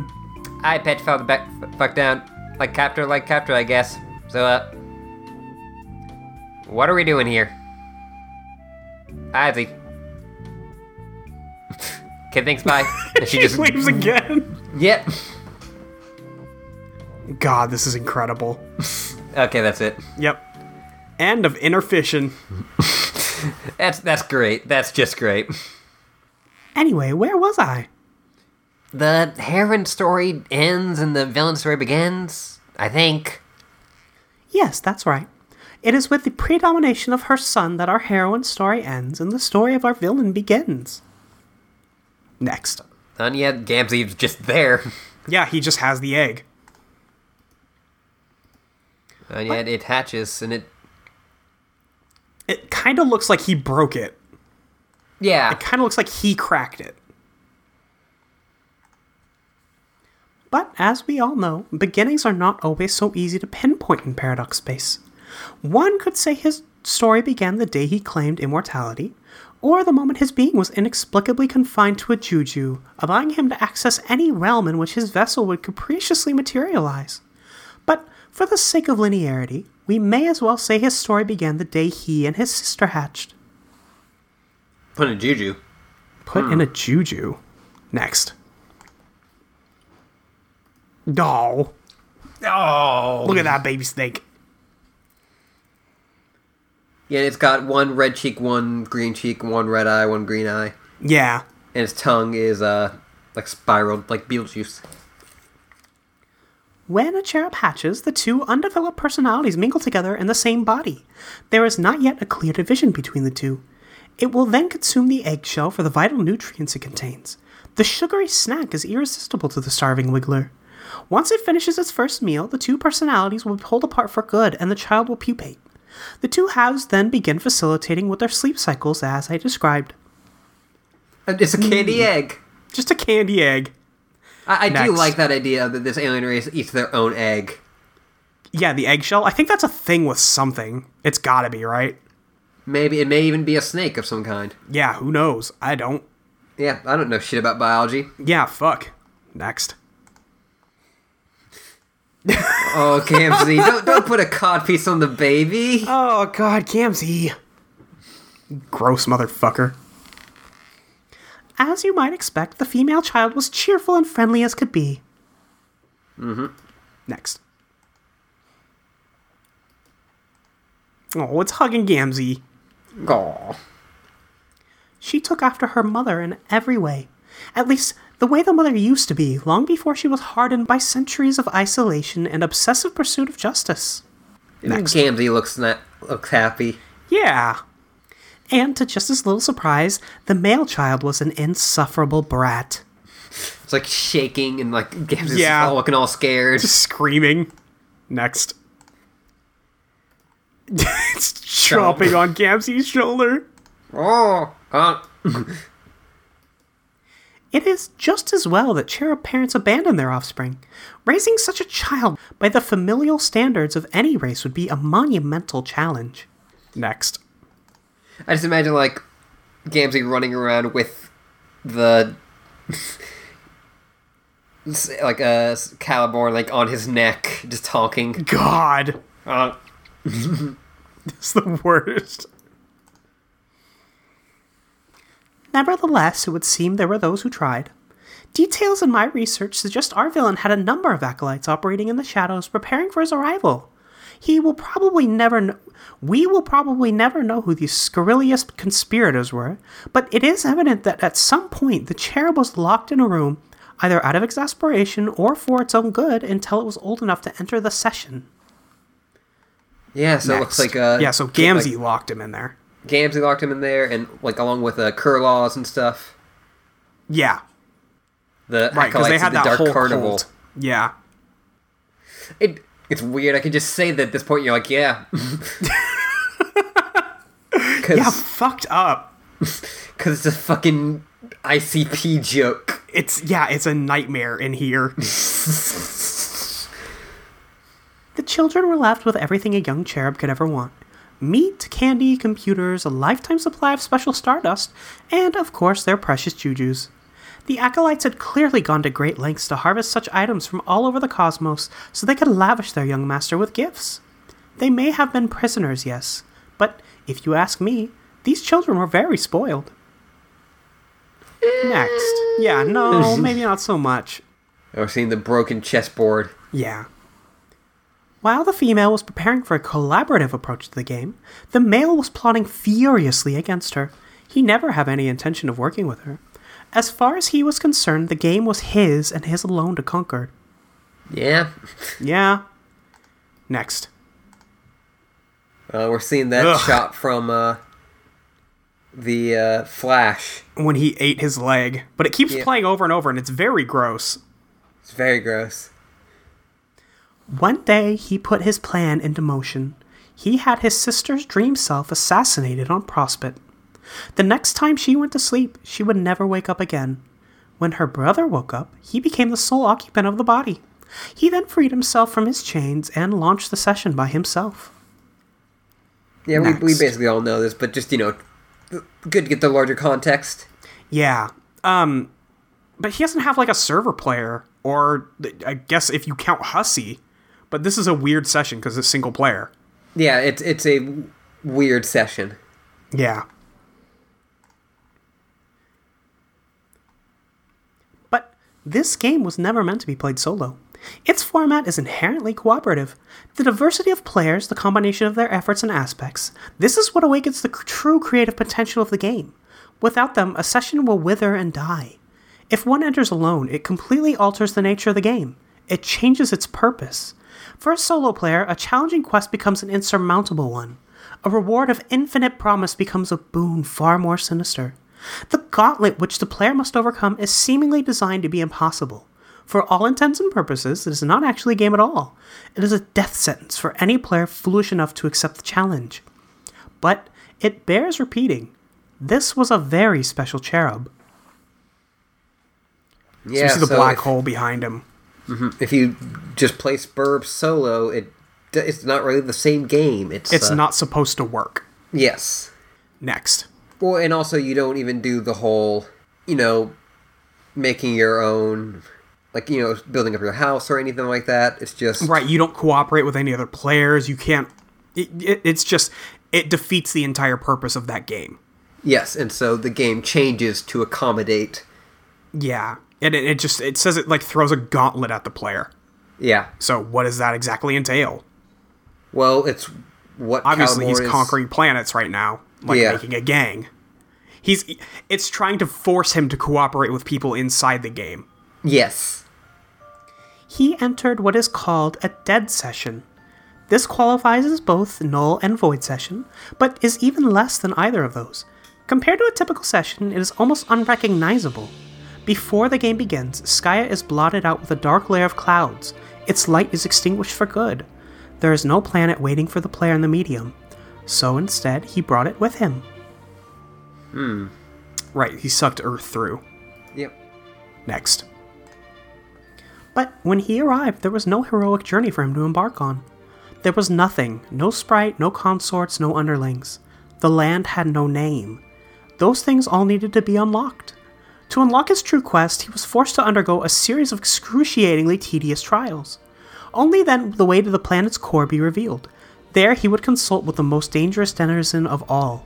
And while such trials might discourage most players from even trying, our villain's response was quite, quite the contrary.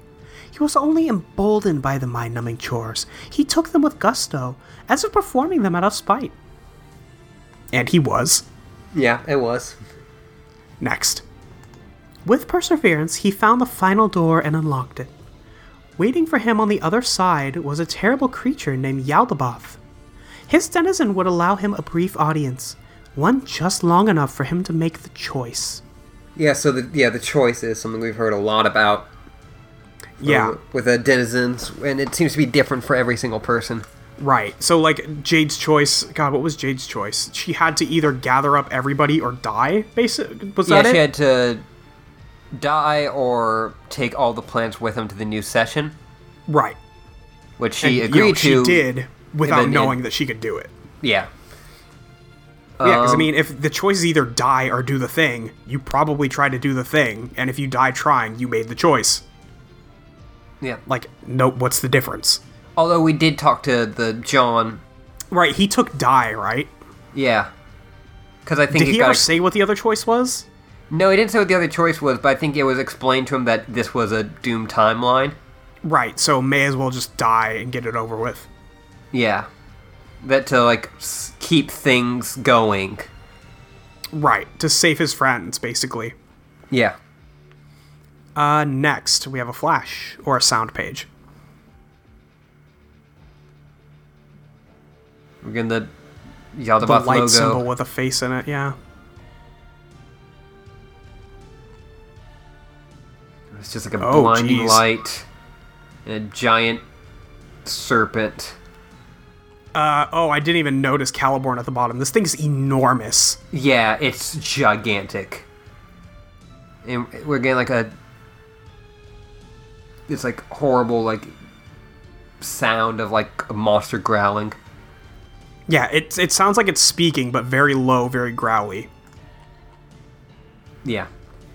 Yaldabaoth is like an actual like let me try to find Is it a figure in myth? Yeah. I mean, that's what it seems like all the denizens are, right? They're some kind of figure in myth. Yeah. It's just we mo we mostly know Dave's because it's Greek myth and so we all know that. Right, so I know that. Yeah. Um, what's what was John's? I know um, Jade's was Echidna. Echidna mythology. A half woman, half snake. Yaldabaoth is like from like Jehovish Jehovah. Oh, okay. uh, like you know, assuming the arrogant pose of the solar deity, Yaldabaoth falsely believes himself to be the only god of the entire cosmos. Oh, okay. Yeah, that sounds like a very Caliborn thing. Mm-hmm. Ready? Yep. No denizen has ever been mistaken for pleasant company, but the self proclaimed god of all monsters is notoriously inhospitable to his players. His choices are known for their wild extremes. And to this player in this session, he offered the most extreme choice of all. It was the choice between a path of conquest and a path of sacrifice. But this is putting it lightly. In a tongue only his player could understand, he described what the path of the martyr entailed. In short, it involved nothing. The player chooses to walk away from the temptation of power, to surrender all ambition, and to welcome death. In exchange for this pledge comes a promise. The player's sacrifice is ensured to benefit all who will ever live. In death, the player would later be in the position to help bring an end to a force unfathomable evil and destruction. A force which was unleashed, for instance, by someone who once opted for the other choice. Yaldabaoth then described what it would meant to choose the path of the conqueror. It was a path for a more active player, to be sure. The player's mettle as a conquering force would be tested directly and repeatedly. One by one, he would have to conquer and destroy a number of planets spawned for him in the session. Each would be more difficult than the last. After destroying them all, his true land would become unlocked, and he would then return to face his denizen again and defeat him in combat. If successful, his reward would be unprecedented. he would receive the boon of unconditional immortality, where resurrection would not be linked with the just or heroic nature of death. It is unclear how this boon would be awarded, since, to my knowledge, it is beyond even the ability of a denizen to allow this. But through whatever mechanism the boon is bestowed, immortality is only the beginning. The player is also imbued with a limitless supply of power, enough to destroy anything he wanted for as long as he wanted. And knowing the villain of our story, anything he wanted would be everything, and as long as he wanted to be forever. Yes, knowing our villain, the choice he would make is quite clear. Knowing him, in fact, proves it could hardly be considered a choice at all. Okay, so the Doomed timeline is where Calliope goes, does this, but makes the opposite choice because Caliborn is going to take power. Yes. So that's why they have to find the dead Calliope, Calliope, because she is the one who could put a stop to this. Mm-hmm. Okay. and also the choice, as you know, we kind of always knew, not really a choice. No, it's what you're going to pick no matter what. Yeah. Next. But you know, being confronted with that, you know, being confronted with maybe being a martyr or Yeah, or somebody extremely powerful. confront You know. that is maybe the important part of that. Yes. Yeah. That like Yeah. Like that Doom John, like going like, okay, I gotta die. Right, that's the thing. That's the other thing. Like that's the only way things can keep going. Mm-hmm. It was at this point the real game would begin. Skaia would undergo a dramatic transformation, becoming even darker and heavier. Next. It's like cracking. Yeah. Oh, and now it's getting even even crackier. Mm-hmm. Soon, it would become a very massive solid sphere.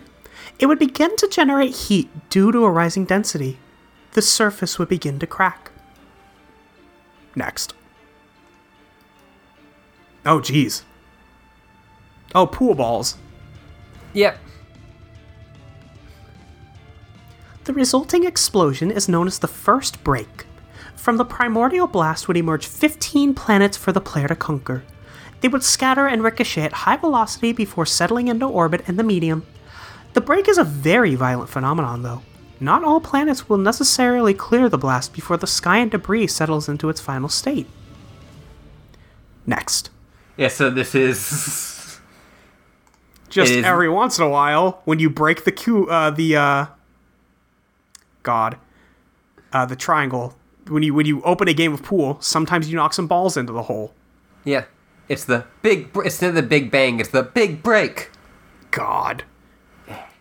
The vast amount of resulting matter then collapses into a black hole. Its gravitational pull is tremendous. Any object within range will be sucked in and destroyed. Those planets which settle into orbit will be safe for the time being. But in the case of our villain session, three of the planets did not make it and fell into the black hole. This was very lucky break for him. So, I believe so. Red is three. Yeah. Uh, green is 6 Mm-hmm. Uh, and red stripes, I think, is fifteen. I believe so. Yeah. Next, let's see, is that twelve? Yeah. Yeah. It meant that he would only have to conquer 12 planets instead. This bit of good fortune could very well have been the difference which allowed him to overcome a nearly impossible challenge. His task was to destroy all of these planets in order, each within a time allowance that gets shorter with every planet. To destroy a planet, first it must be conquered. He would have to overcome all forces of resistance on the planet, and ultimately defeat whatever powerful underling ruled there. Then, much like he did to unlock the quest in the first place, he would have to travel to the planet's core. He would there, there he would retrieve a bomb and return to the surface. If he did not accomplish this in time, the bomb would detonate in the core and the game would be lost automatically. The bomb is not powerful enough to destroy the planet alone. In fact, its purpose is not to damage the planet at all, but to move it. Yeah, okay. You see where this is going? Kinda. So he must bring it to a designated location on the surface. When it explodes, the planet will be knocked out of orbit and sucked into the hole. Of course, he must make sure he has moved on to the next planet before this happens. So he's literally just playing pool. He's playing pool Yeah, with planets. with planets, which is really funny. Yeah. Next. I it just I just love that like oh you thought this pool metaphor from this intermission was like bu- bullshit. No, it is it is the entire thing. Yeah. He repeats this planet. He repeats this process for each planet until they are all gone. There is one caveat though. He must skip the eighth planet. If he sinks that one before any of the others, it will result in the destruction of the entire session. Thus, it must be the final planet he conquers. Just really slamming it home. Like hey, Just in case hey, you didn't it's get fucking this. pool. Yeah, it's pool. Next.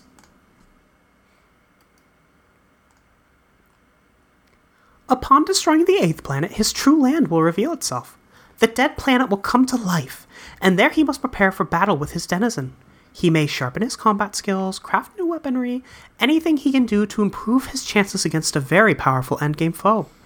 Fortunately for him, he would not have to face the monster alone. By then, he will have accumulated a party of loyal minions. Next. Yeah, it's, it's like flashing between like all the different lands. Yeah. Oh, we're seeing the the felt. With each planet he destroys, he'll be awarded a new leprechaun follower. Even if a planet was destroyed in the break, he will still be awarded that planet's leprechaun upon destroying the planet preceding it. Sort of like a two for one deal. Wait, leprechauns? Yes, John. I'm delighted to see you've pounced on what is clearly the most interesting part of the story thus far. Leprechauns are a fascinating mythical race, although there is some disrepute among scholars as to who whether they are a breed of gnome. Uh, I can't say I blame you for being speechless. There are no doubt hundreds of questions swirling around in your head at once about these wonderful creatures. Where do I even begin? You must forgive me. I find it very difficult to resist going on at length about them. I just think they're so great. For instance, I can and have given lectures for weeks at a time on their marvelous and widely varying magical abilities. More intriguing yet would be any medium to long form harangue on the topic of their culture and customs, most of which revolve around luck. But most captivating of all, and the subject upon which I will now assiduously expound, will be the positively scintillating subject of leprechaun romance. oh boy, Oh God, no. Next. this is why people hate Aranea.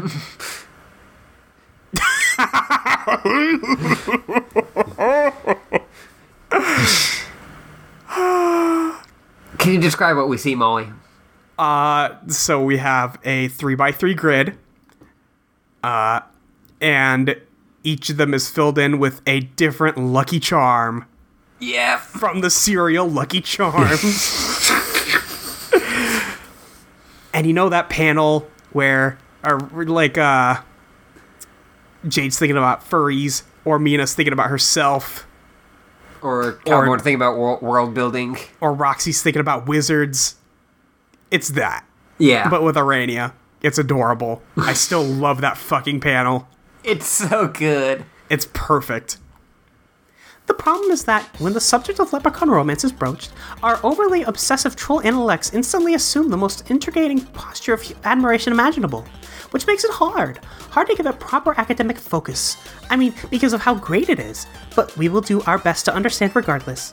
Trolls have only full four forms of romance, and though we consider it complicated subjects spanning a wide range of emotions, social conventions, and implications for reproduction, it is ultimately a superficial slice of what leprechauns consider the full body of romantic experience. Our concept of romance, in spite of its capacity to fill our art and literature and to rule our individual destinies like little else, is still just that a single quaternary concept, a concept usually denoted by four symbols the heart, uh, God, Heart, spade. heart, spade, diamond, and club. Leprechaun romance is more complicated than that. Leprechaun romance needs nine symbols. The nine quadrants of Leprechaun romance are considerably more nuanced than our quaint notions of romance, and certainly more alien. In fact, so conditioned is my own understanding of romance that I can't help but refer to them as quadrants, when in fact they're not quadrants at all. They're referred to as charms. One of the charms is characterized by romantic love, as understood by both trolls and humans. But after that, all bets are off. There is no division between black or red, concupiscent or conciliatory. Instead, their charms comprise of a special continuum of more subtly varying types of relationships, most of which are established in mutual chicanery, such as the exchange of pranks, coy riddles, slapstick shenanigans, and games of choice. Furthermore, a pair of leprechauns is not limited to a single charm.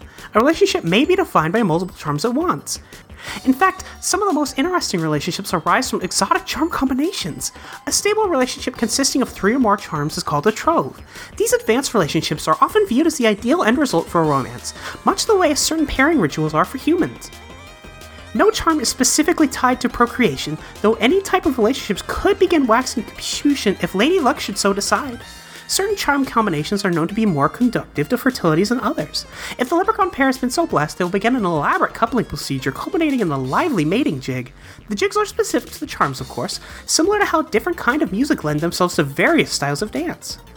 While their romance is endlessly captivating, leprechaun reproduction may be the most interesting subject of all particularly from a perspective of detailed anatomical study, which I will get to shortly. But first, it bears pointing out that for while humans' reproductive relationships are exclusively heterosexual, and for trolls they are bisexual, for leprechauns they. Wow, what a story! But I wasn't fit. Wasn't that a great story, everyone? Wow. God. a lot of that same text is the text that got used with um uh when the troll stuff got explained. Oh yeah, no, uh, yeah, absolutely. It's it's the same shit. Yes. God, that's amazing. Next. Also, I love that like Calvin was just like, "Oh, they're leprechauns." And, like, yeah, they were. yeah, they were. They just were. you nailed it, buddy. You oh really god, like- this this page is just Elaine and Vriska talking to each other. Yep. Yep. I've been trying so hard to differentiate the two of them. Do you want me to take over one of them? Do you want to take Aranea? Sure, if you don't mind. Yeah, go for it. I don't want to make you sit there. I just made you sit there for like eight pages. Yeah, Sorry. it's fine. Hmm, you really liked it that much, Vriska? Hell yeah. Oh my god, that leprechaun stuff? So good. Right, guys? Wow, well, I would be happy to continue then if you. Mind Fang, have I told you how great it's been to get to know each other and team up on adventures and stuff? I really feel like you've helped me get in touch with my ancestral roots, mainly as a kick ass storyteller.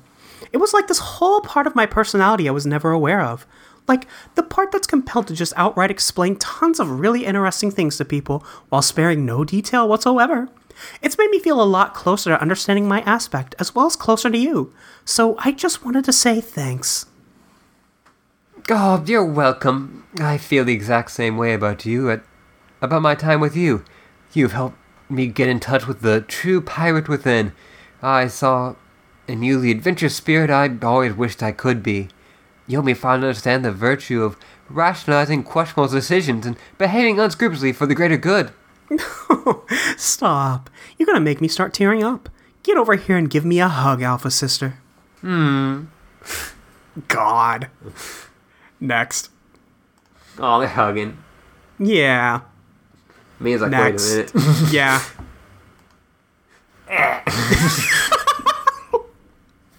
Vriska choking herself over Aranea's shoulder. yeah. Next. Me to do the, the jack off motion. Holy shit. Next. they high five.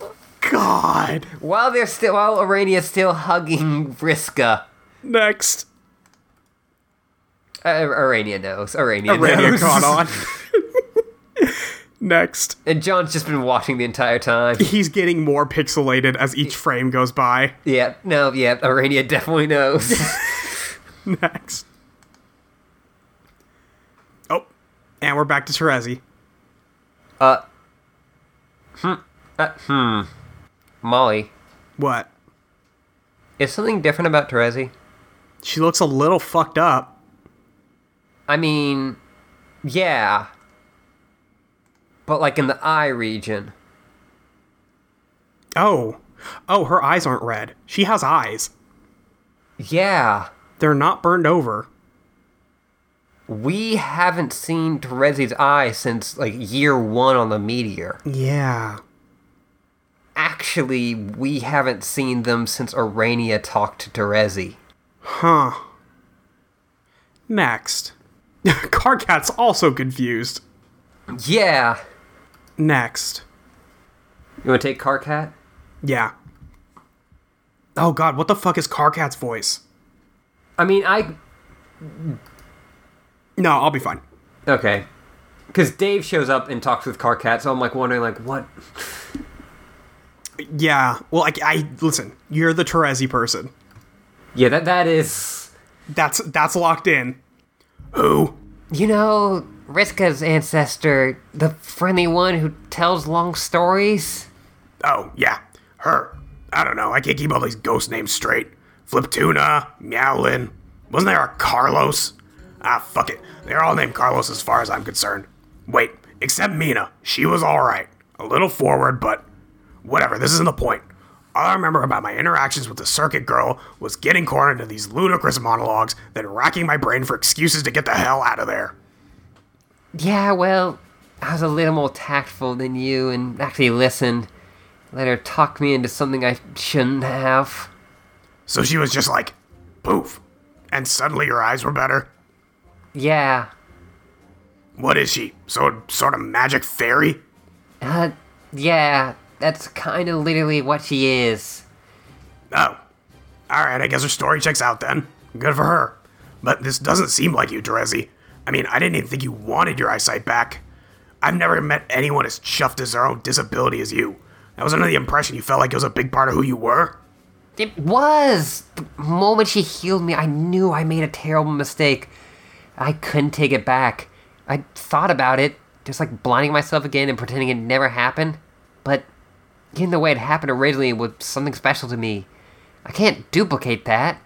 If I could, I still wouldn't be the same. I can't seem to forgive myself for being so stupid. For some reason, I thought it was a good idea to take the only cool and unique thing about myself and fix it. What was I thinking? Whoa, whoa. The only cool thing about you, Terezi, I want to be understanding, but I can't get behind some of the shit you're saying about yourself here. What made you start unraveling like this? I think it was when we started meeting with our ancestors, and I thought they were all cooler and older and more interesting than us, even though they probably weren't. They had a lot of problems and insecurities too. I guess the kind that older kids have, and when you're younger, you don't really recognize them as problems. You look at those things as just part of what's like being someone who's more interesting and grown up than you. Maybe since I'm not as young anymore, I guess I can see that now. I was stupidly awestruck by some people who were not so impressive in retrospect, and I made a dumb mistake. Wait, we all met those people, like, kind of a long time ago? How long have you been hiding this from everyone? I don't know, a year or something? I wasn't hiding it. I just didn't tell anyone. Yeah, that's what hiding it means. But you usually can't see my eyes anyway. It's my glasses, duh. I know, but not telling anybody that is still being pointlessly secretive. You could have said, hey, Karkat, I fucked up and now I can see again. Maybe we can talk about this so I don't go in a tragic downward spiral and make you worry about me for no reason. I'm sorry. I should have, but I was so ashamed. And what about this clandestine Black Rom nonsense you've been got going on with Gamzee? What? Have you been dating him for just as long? Was he involved in that decision? Like, did he help talk you into healing your eyes or something? How did you know we were dating? Did he tell you? Oh my god, Terezi, you are a fucking catastrophe. Used to be like cunning and considerably more intelligent than me, which I have no problem admitting. But this is ridiculous. Even if I didn't figure it out myself, which I did because it was obvious, you were up here on the roof lying unconscious in a pile of honkhorns and Faygo bottles. I am not a master of deduction, but unless you were recently stomped on by some sort of golem composed of garbage from a circus, it seems fair to say you're officially down with the clown. Ah, Okay. Yeah, it's true. Well, what do you have to say about it? I couldn't get the nerve to tell you about that either. In a way, I'm even more disgusted with myself for dating that asshole than I think for healing my eyes. Then why are you doing it? I don't know. I can't bring myself to stop seeing him. Every time I think I can't stomach the sight of the ugly face for another second, it just pulls in. He's just so awful. God. So Aranea healed her eyes. Yeah. Aranea, who believes she knows what's best for people and has taken a strong liking to mind control. Yeah. Yeah. That's bad. This, mm, that- it's, it's not, good. great. No. Next.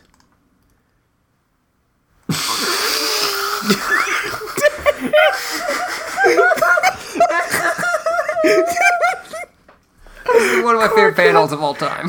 Cat sitting on a backwards chair. Like he needs to rap with you about something. Yeah. And fucking Dave's face floating next to him.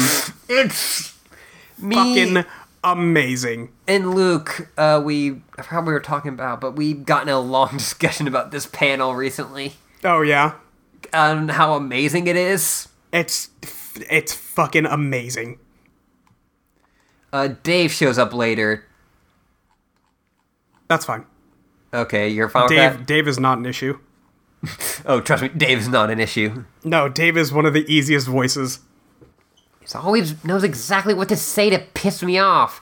Everything he does, his fake god tier suit, his smug expression, the dumbass way he butchers his sentences, saying shit like, "Oh, getting up at this motherfucking, oh, gone, ah, I hate it so much." Keep coming back for more. He's like a drug. You're more addicted than this revolting soda I can't stop drinking. I've just had so much Faygo I can't even taste the color. I just taste the sugar and the bubbles and the awful flavor of its it leaves behind, which just makes me drink more to wash it away. It feels so nasty. I have to take a long soda nap, but wake up loathing myself even more. I just reach for another bottle. It's truly the wicked elixir. Terezi. I want him to be out of my life. He's the worst thing that's ever happened to me. But I guess you can't help who you hate. This is killing me hearing this. I just want to weep actual puke out of my eyeballs from this story. How did this happen? I gotta say, I didn't see it coming. You told me sweeps ago, you and he. I wouldn't believe it.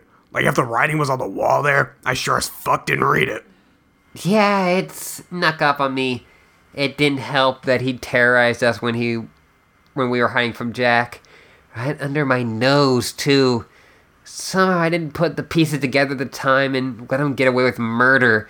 And gradually started having this uncontrollable thoughts about him. Dark thoughts.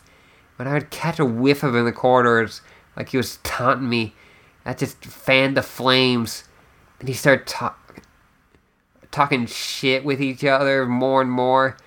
He was so much nastier than he ever used to be, way more than any of our friends ever were. One time he started mocking my blindness, which never bothered me when anyone else did it. it somehow, the stuff he said, I let it get on my skin. Combined with meeting a lot of new people, it felt like I couldn't live up to. That's when I started reconsidering Aranea's office offer. I knew it. I knew he must have something to do with that decision. That slimy bastard. This is all my fault. I wasn't vigilant enough with him, and I let our moirallegiance break down. If I kept a closer eye on him, maybe he wouldn't have lured you into a spinning tent of shit. No, you, you shouldn't feel like that. Or maybe it's Kanaya's fault. She's always been a really good auspistice. Maybe she could have prevented this if she wasn't so preoccupied herself. No, wait, it's my fault again. If I had been on the ball and hospitized between her and Rose, she would have had the time to hospitize between you and Gamzee. Damn it, I always say I know so much about romance, yet I routinely underestimate its complexity, so I only figure out what to do after it's way too late. God, I'm so stupid, stupid, stupid, stupid. Ah, shut up! It's no one's fault but mine. I'm the one who has to deal with it. Yeah, okay. For what it's worth, he'll probably just break it off and leave you once we get to the new session. All his loyalties and priorities are totally warped now. Not sure he really cares about anymore, but it sure isn't any of us. Do you think he'll leave me? Yeah, I do. Whoa, what? Isn't that what you want? No, I'd be devastated if he just suddenly ditched me like that. Okay, help me out. You're confusing me here. I feel pathetic, and I guess a sick and terrible part of me doesn't want him to go. But if he does, I want it to be because I tell him it's over. Wow. Alright, I guess that makes sense. Sorry. I'm just trying to be supportive here, but I'm not always sure what the right thing to say is. I'm doing my fucking best. This is complicated for me, too. You're both my friends. I know. I appreciate your intentions, Karkat. Maybe. Maybe it would be better if you weren't sitting up there in that backward chair while you talk to me. What? Why? Yeah, dude, you should probably ditch the chair. What the fuck is wrong with my chair? Or at least sit on it front ways. Or offer her a chair. I don't know, it's kind of a dumb affectation in this context.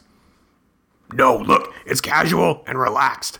Like, it visually complay- conveys that my presence in the conversation is humble and non threatening, yet frank and attentive. What the fuck do you want from me?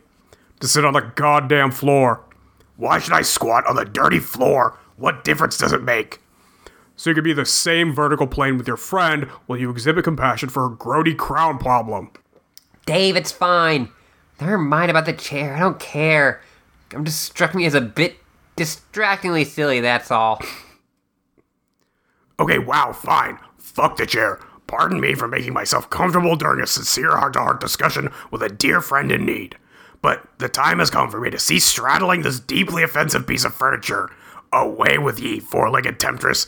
Distract us no more with the most basic and utilitarian form of creature comfort you supply. Karkat just threw a tantrum about a chair. I just want Karkat tantrum bingo. Hard swings, hard swings. God. I like even Dave, like, no, you don't sit on the chair because you can fucking see her eye, eye to eye, you asshole. Get down there. Uh, why would Karkat need to auspistice between Rose and Kanaya? yeah, that's, hmm, That's a thing. that's a thing. Because Rose won't stop drinking. It looks like Nah. there's less Terezi on this page and way more Karkat, so should I take over Karkat? Yeah, there's way more Dave too. Yep. At last, we are free from the curse and treatment of ass enslavement. Where did you even get that chair? You steal from the common area? Unlike everyone else here, I happen to make a practice of cataloging items which might be convenient on a day to day basis. Say I'm strolling around and find myself in need of a place to sit. Bam! Suddenly got a chair. And no, I didn't steal it. How can I steal something from the common area?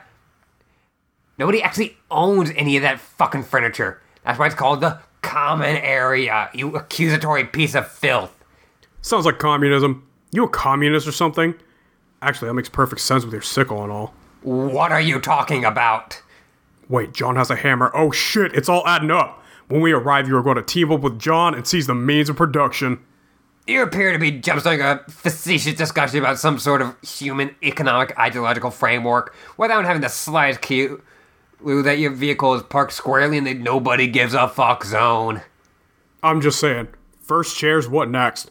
See, I'm all about private property and pocketing dough. You have any idea how rich I am? I'm a man of means, motherfucker. What is your point? Just don't come after my boonies, dude. Or should I say, Karkat Marx? You aren't being serious now. There are not the words of a serious person. I'm having a serious discussion like a big time adult with my good friend Terezi. Your callous and nonsensical remarks are derailing us with the delicate subject at hand. Why don't you be useful and say something reassuring to our sad mutual buddy, you whirling jet engine of infantile st- stilliquence? I don't have much to say about this. Kinda gotta recuse myself on the matter. I'm all kinds of on record as being squicked out by the idea of hate relationships, so I've got no point of reference for gauging when one is fucked up the way that's normal for trolls or if it's fucked up because it's actually fucked up and terrible. Like, this is like some alien ex boyfriend prime directive shit. I can't intervene because I don't know what I'm talking about. But you do, so I guess keep going. You were saying some pretty good stuff before I started writing your jock about chairs. Ah, Terezi, do you see? Do you see what I have to deal with? Actually, I guess I can. Uh, you can now literally see what I have to deal with and experience all due empathy for the fact that I have a douche as a best friend. Yes, I can see. The view from here is douche-tacular. Thank you. So that's it, and no advice at all, smart Alec. Why did I even bring you up here for this intermission then? Intermission? Intervention, I mean, sorry, I misspoke. It's not an intervention either. My ghostly head's all beaming out of this crap for moral support, yo. I'm in my homie's corner, even if he is a massive socialist. Trezzy, I think I could probably figure this one out. She grew up alone and blind in a forest. I think she will manage to bounce out of her juggalo phase. But yeah, Terezi, you should at least quit the fucking soda. Yeah, okay. Okay, yeah, I'll stop. Wait, just like that? Sure, it's really gross. God. oh, Sees the man. means of production. I do love that because it does seem like like Dave is actually like realized like oh shit You are a fucking communist. and like oh shit you got the sickle oh shit John's got the hammer Oh, fuck. God. Karkat Marx Yep. So good. uh, Karkat's doing the It, fist to hand. yeah I think Uh, I do you want me to take Karkat back now? Uh sure if you don't mind Yeah, I can take it.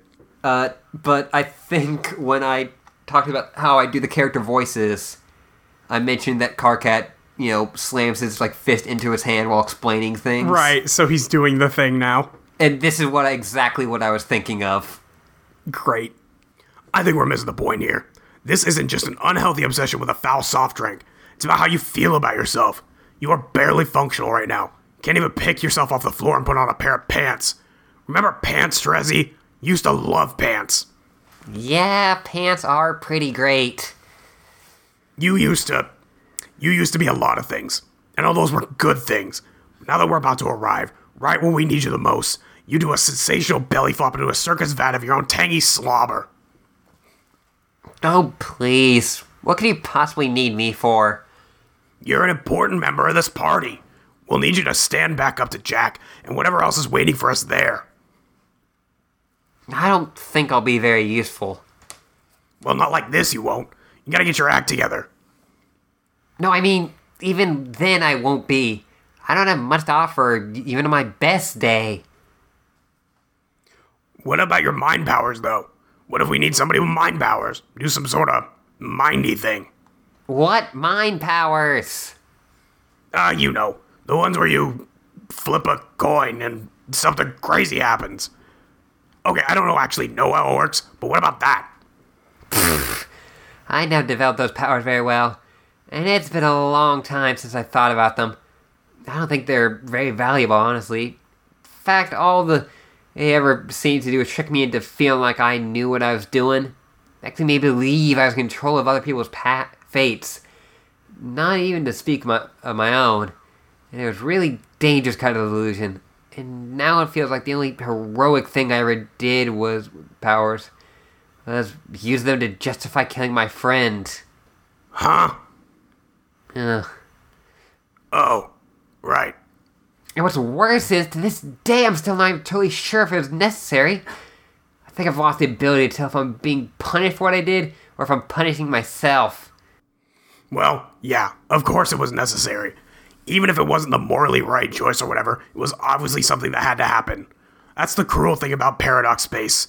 It systematically validates all your mistakes and necessary outcomes.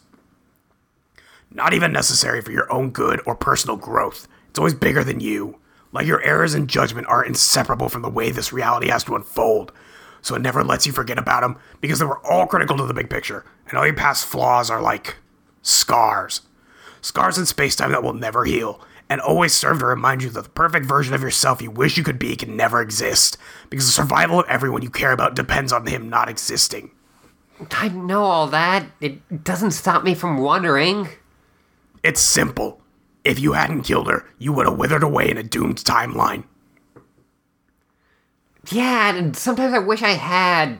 At this point, I think I'd rather be the better person who made the right decision, if it meant being the one to fade away forever. Well, I wouldn't want that. Does that fucking matter to you? Does that factor anywhere into your dreary existential equation?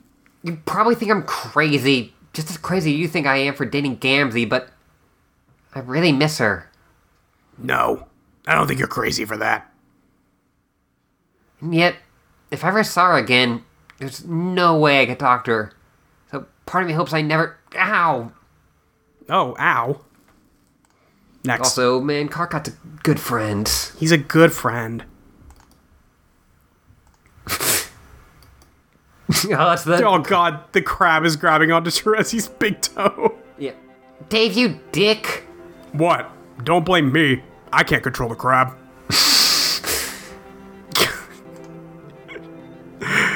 Oh my god.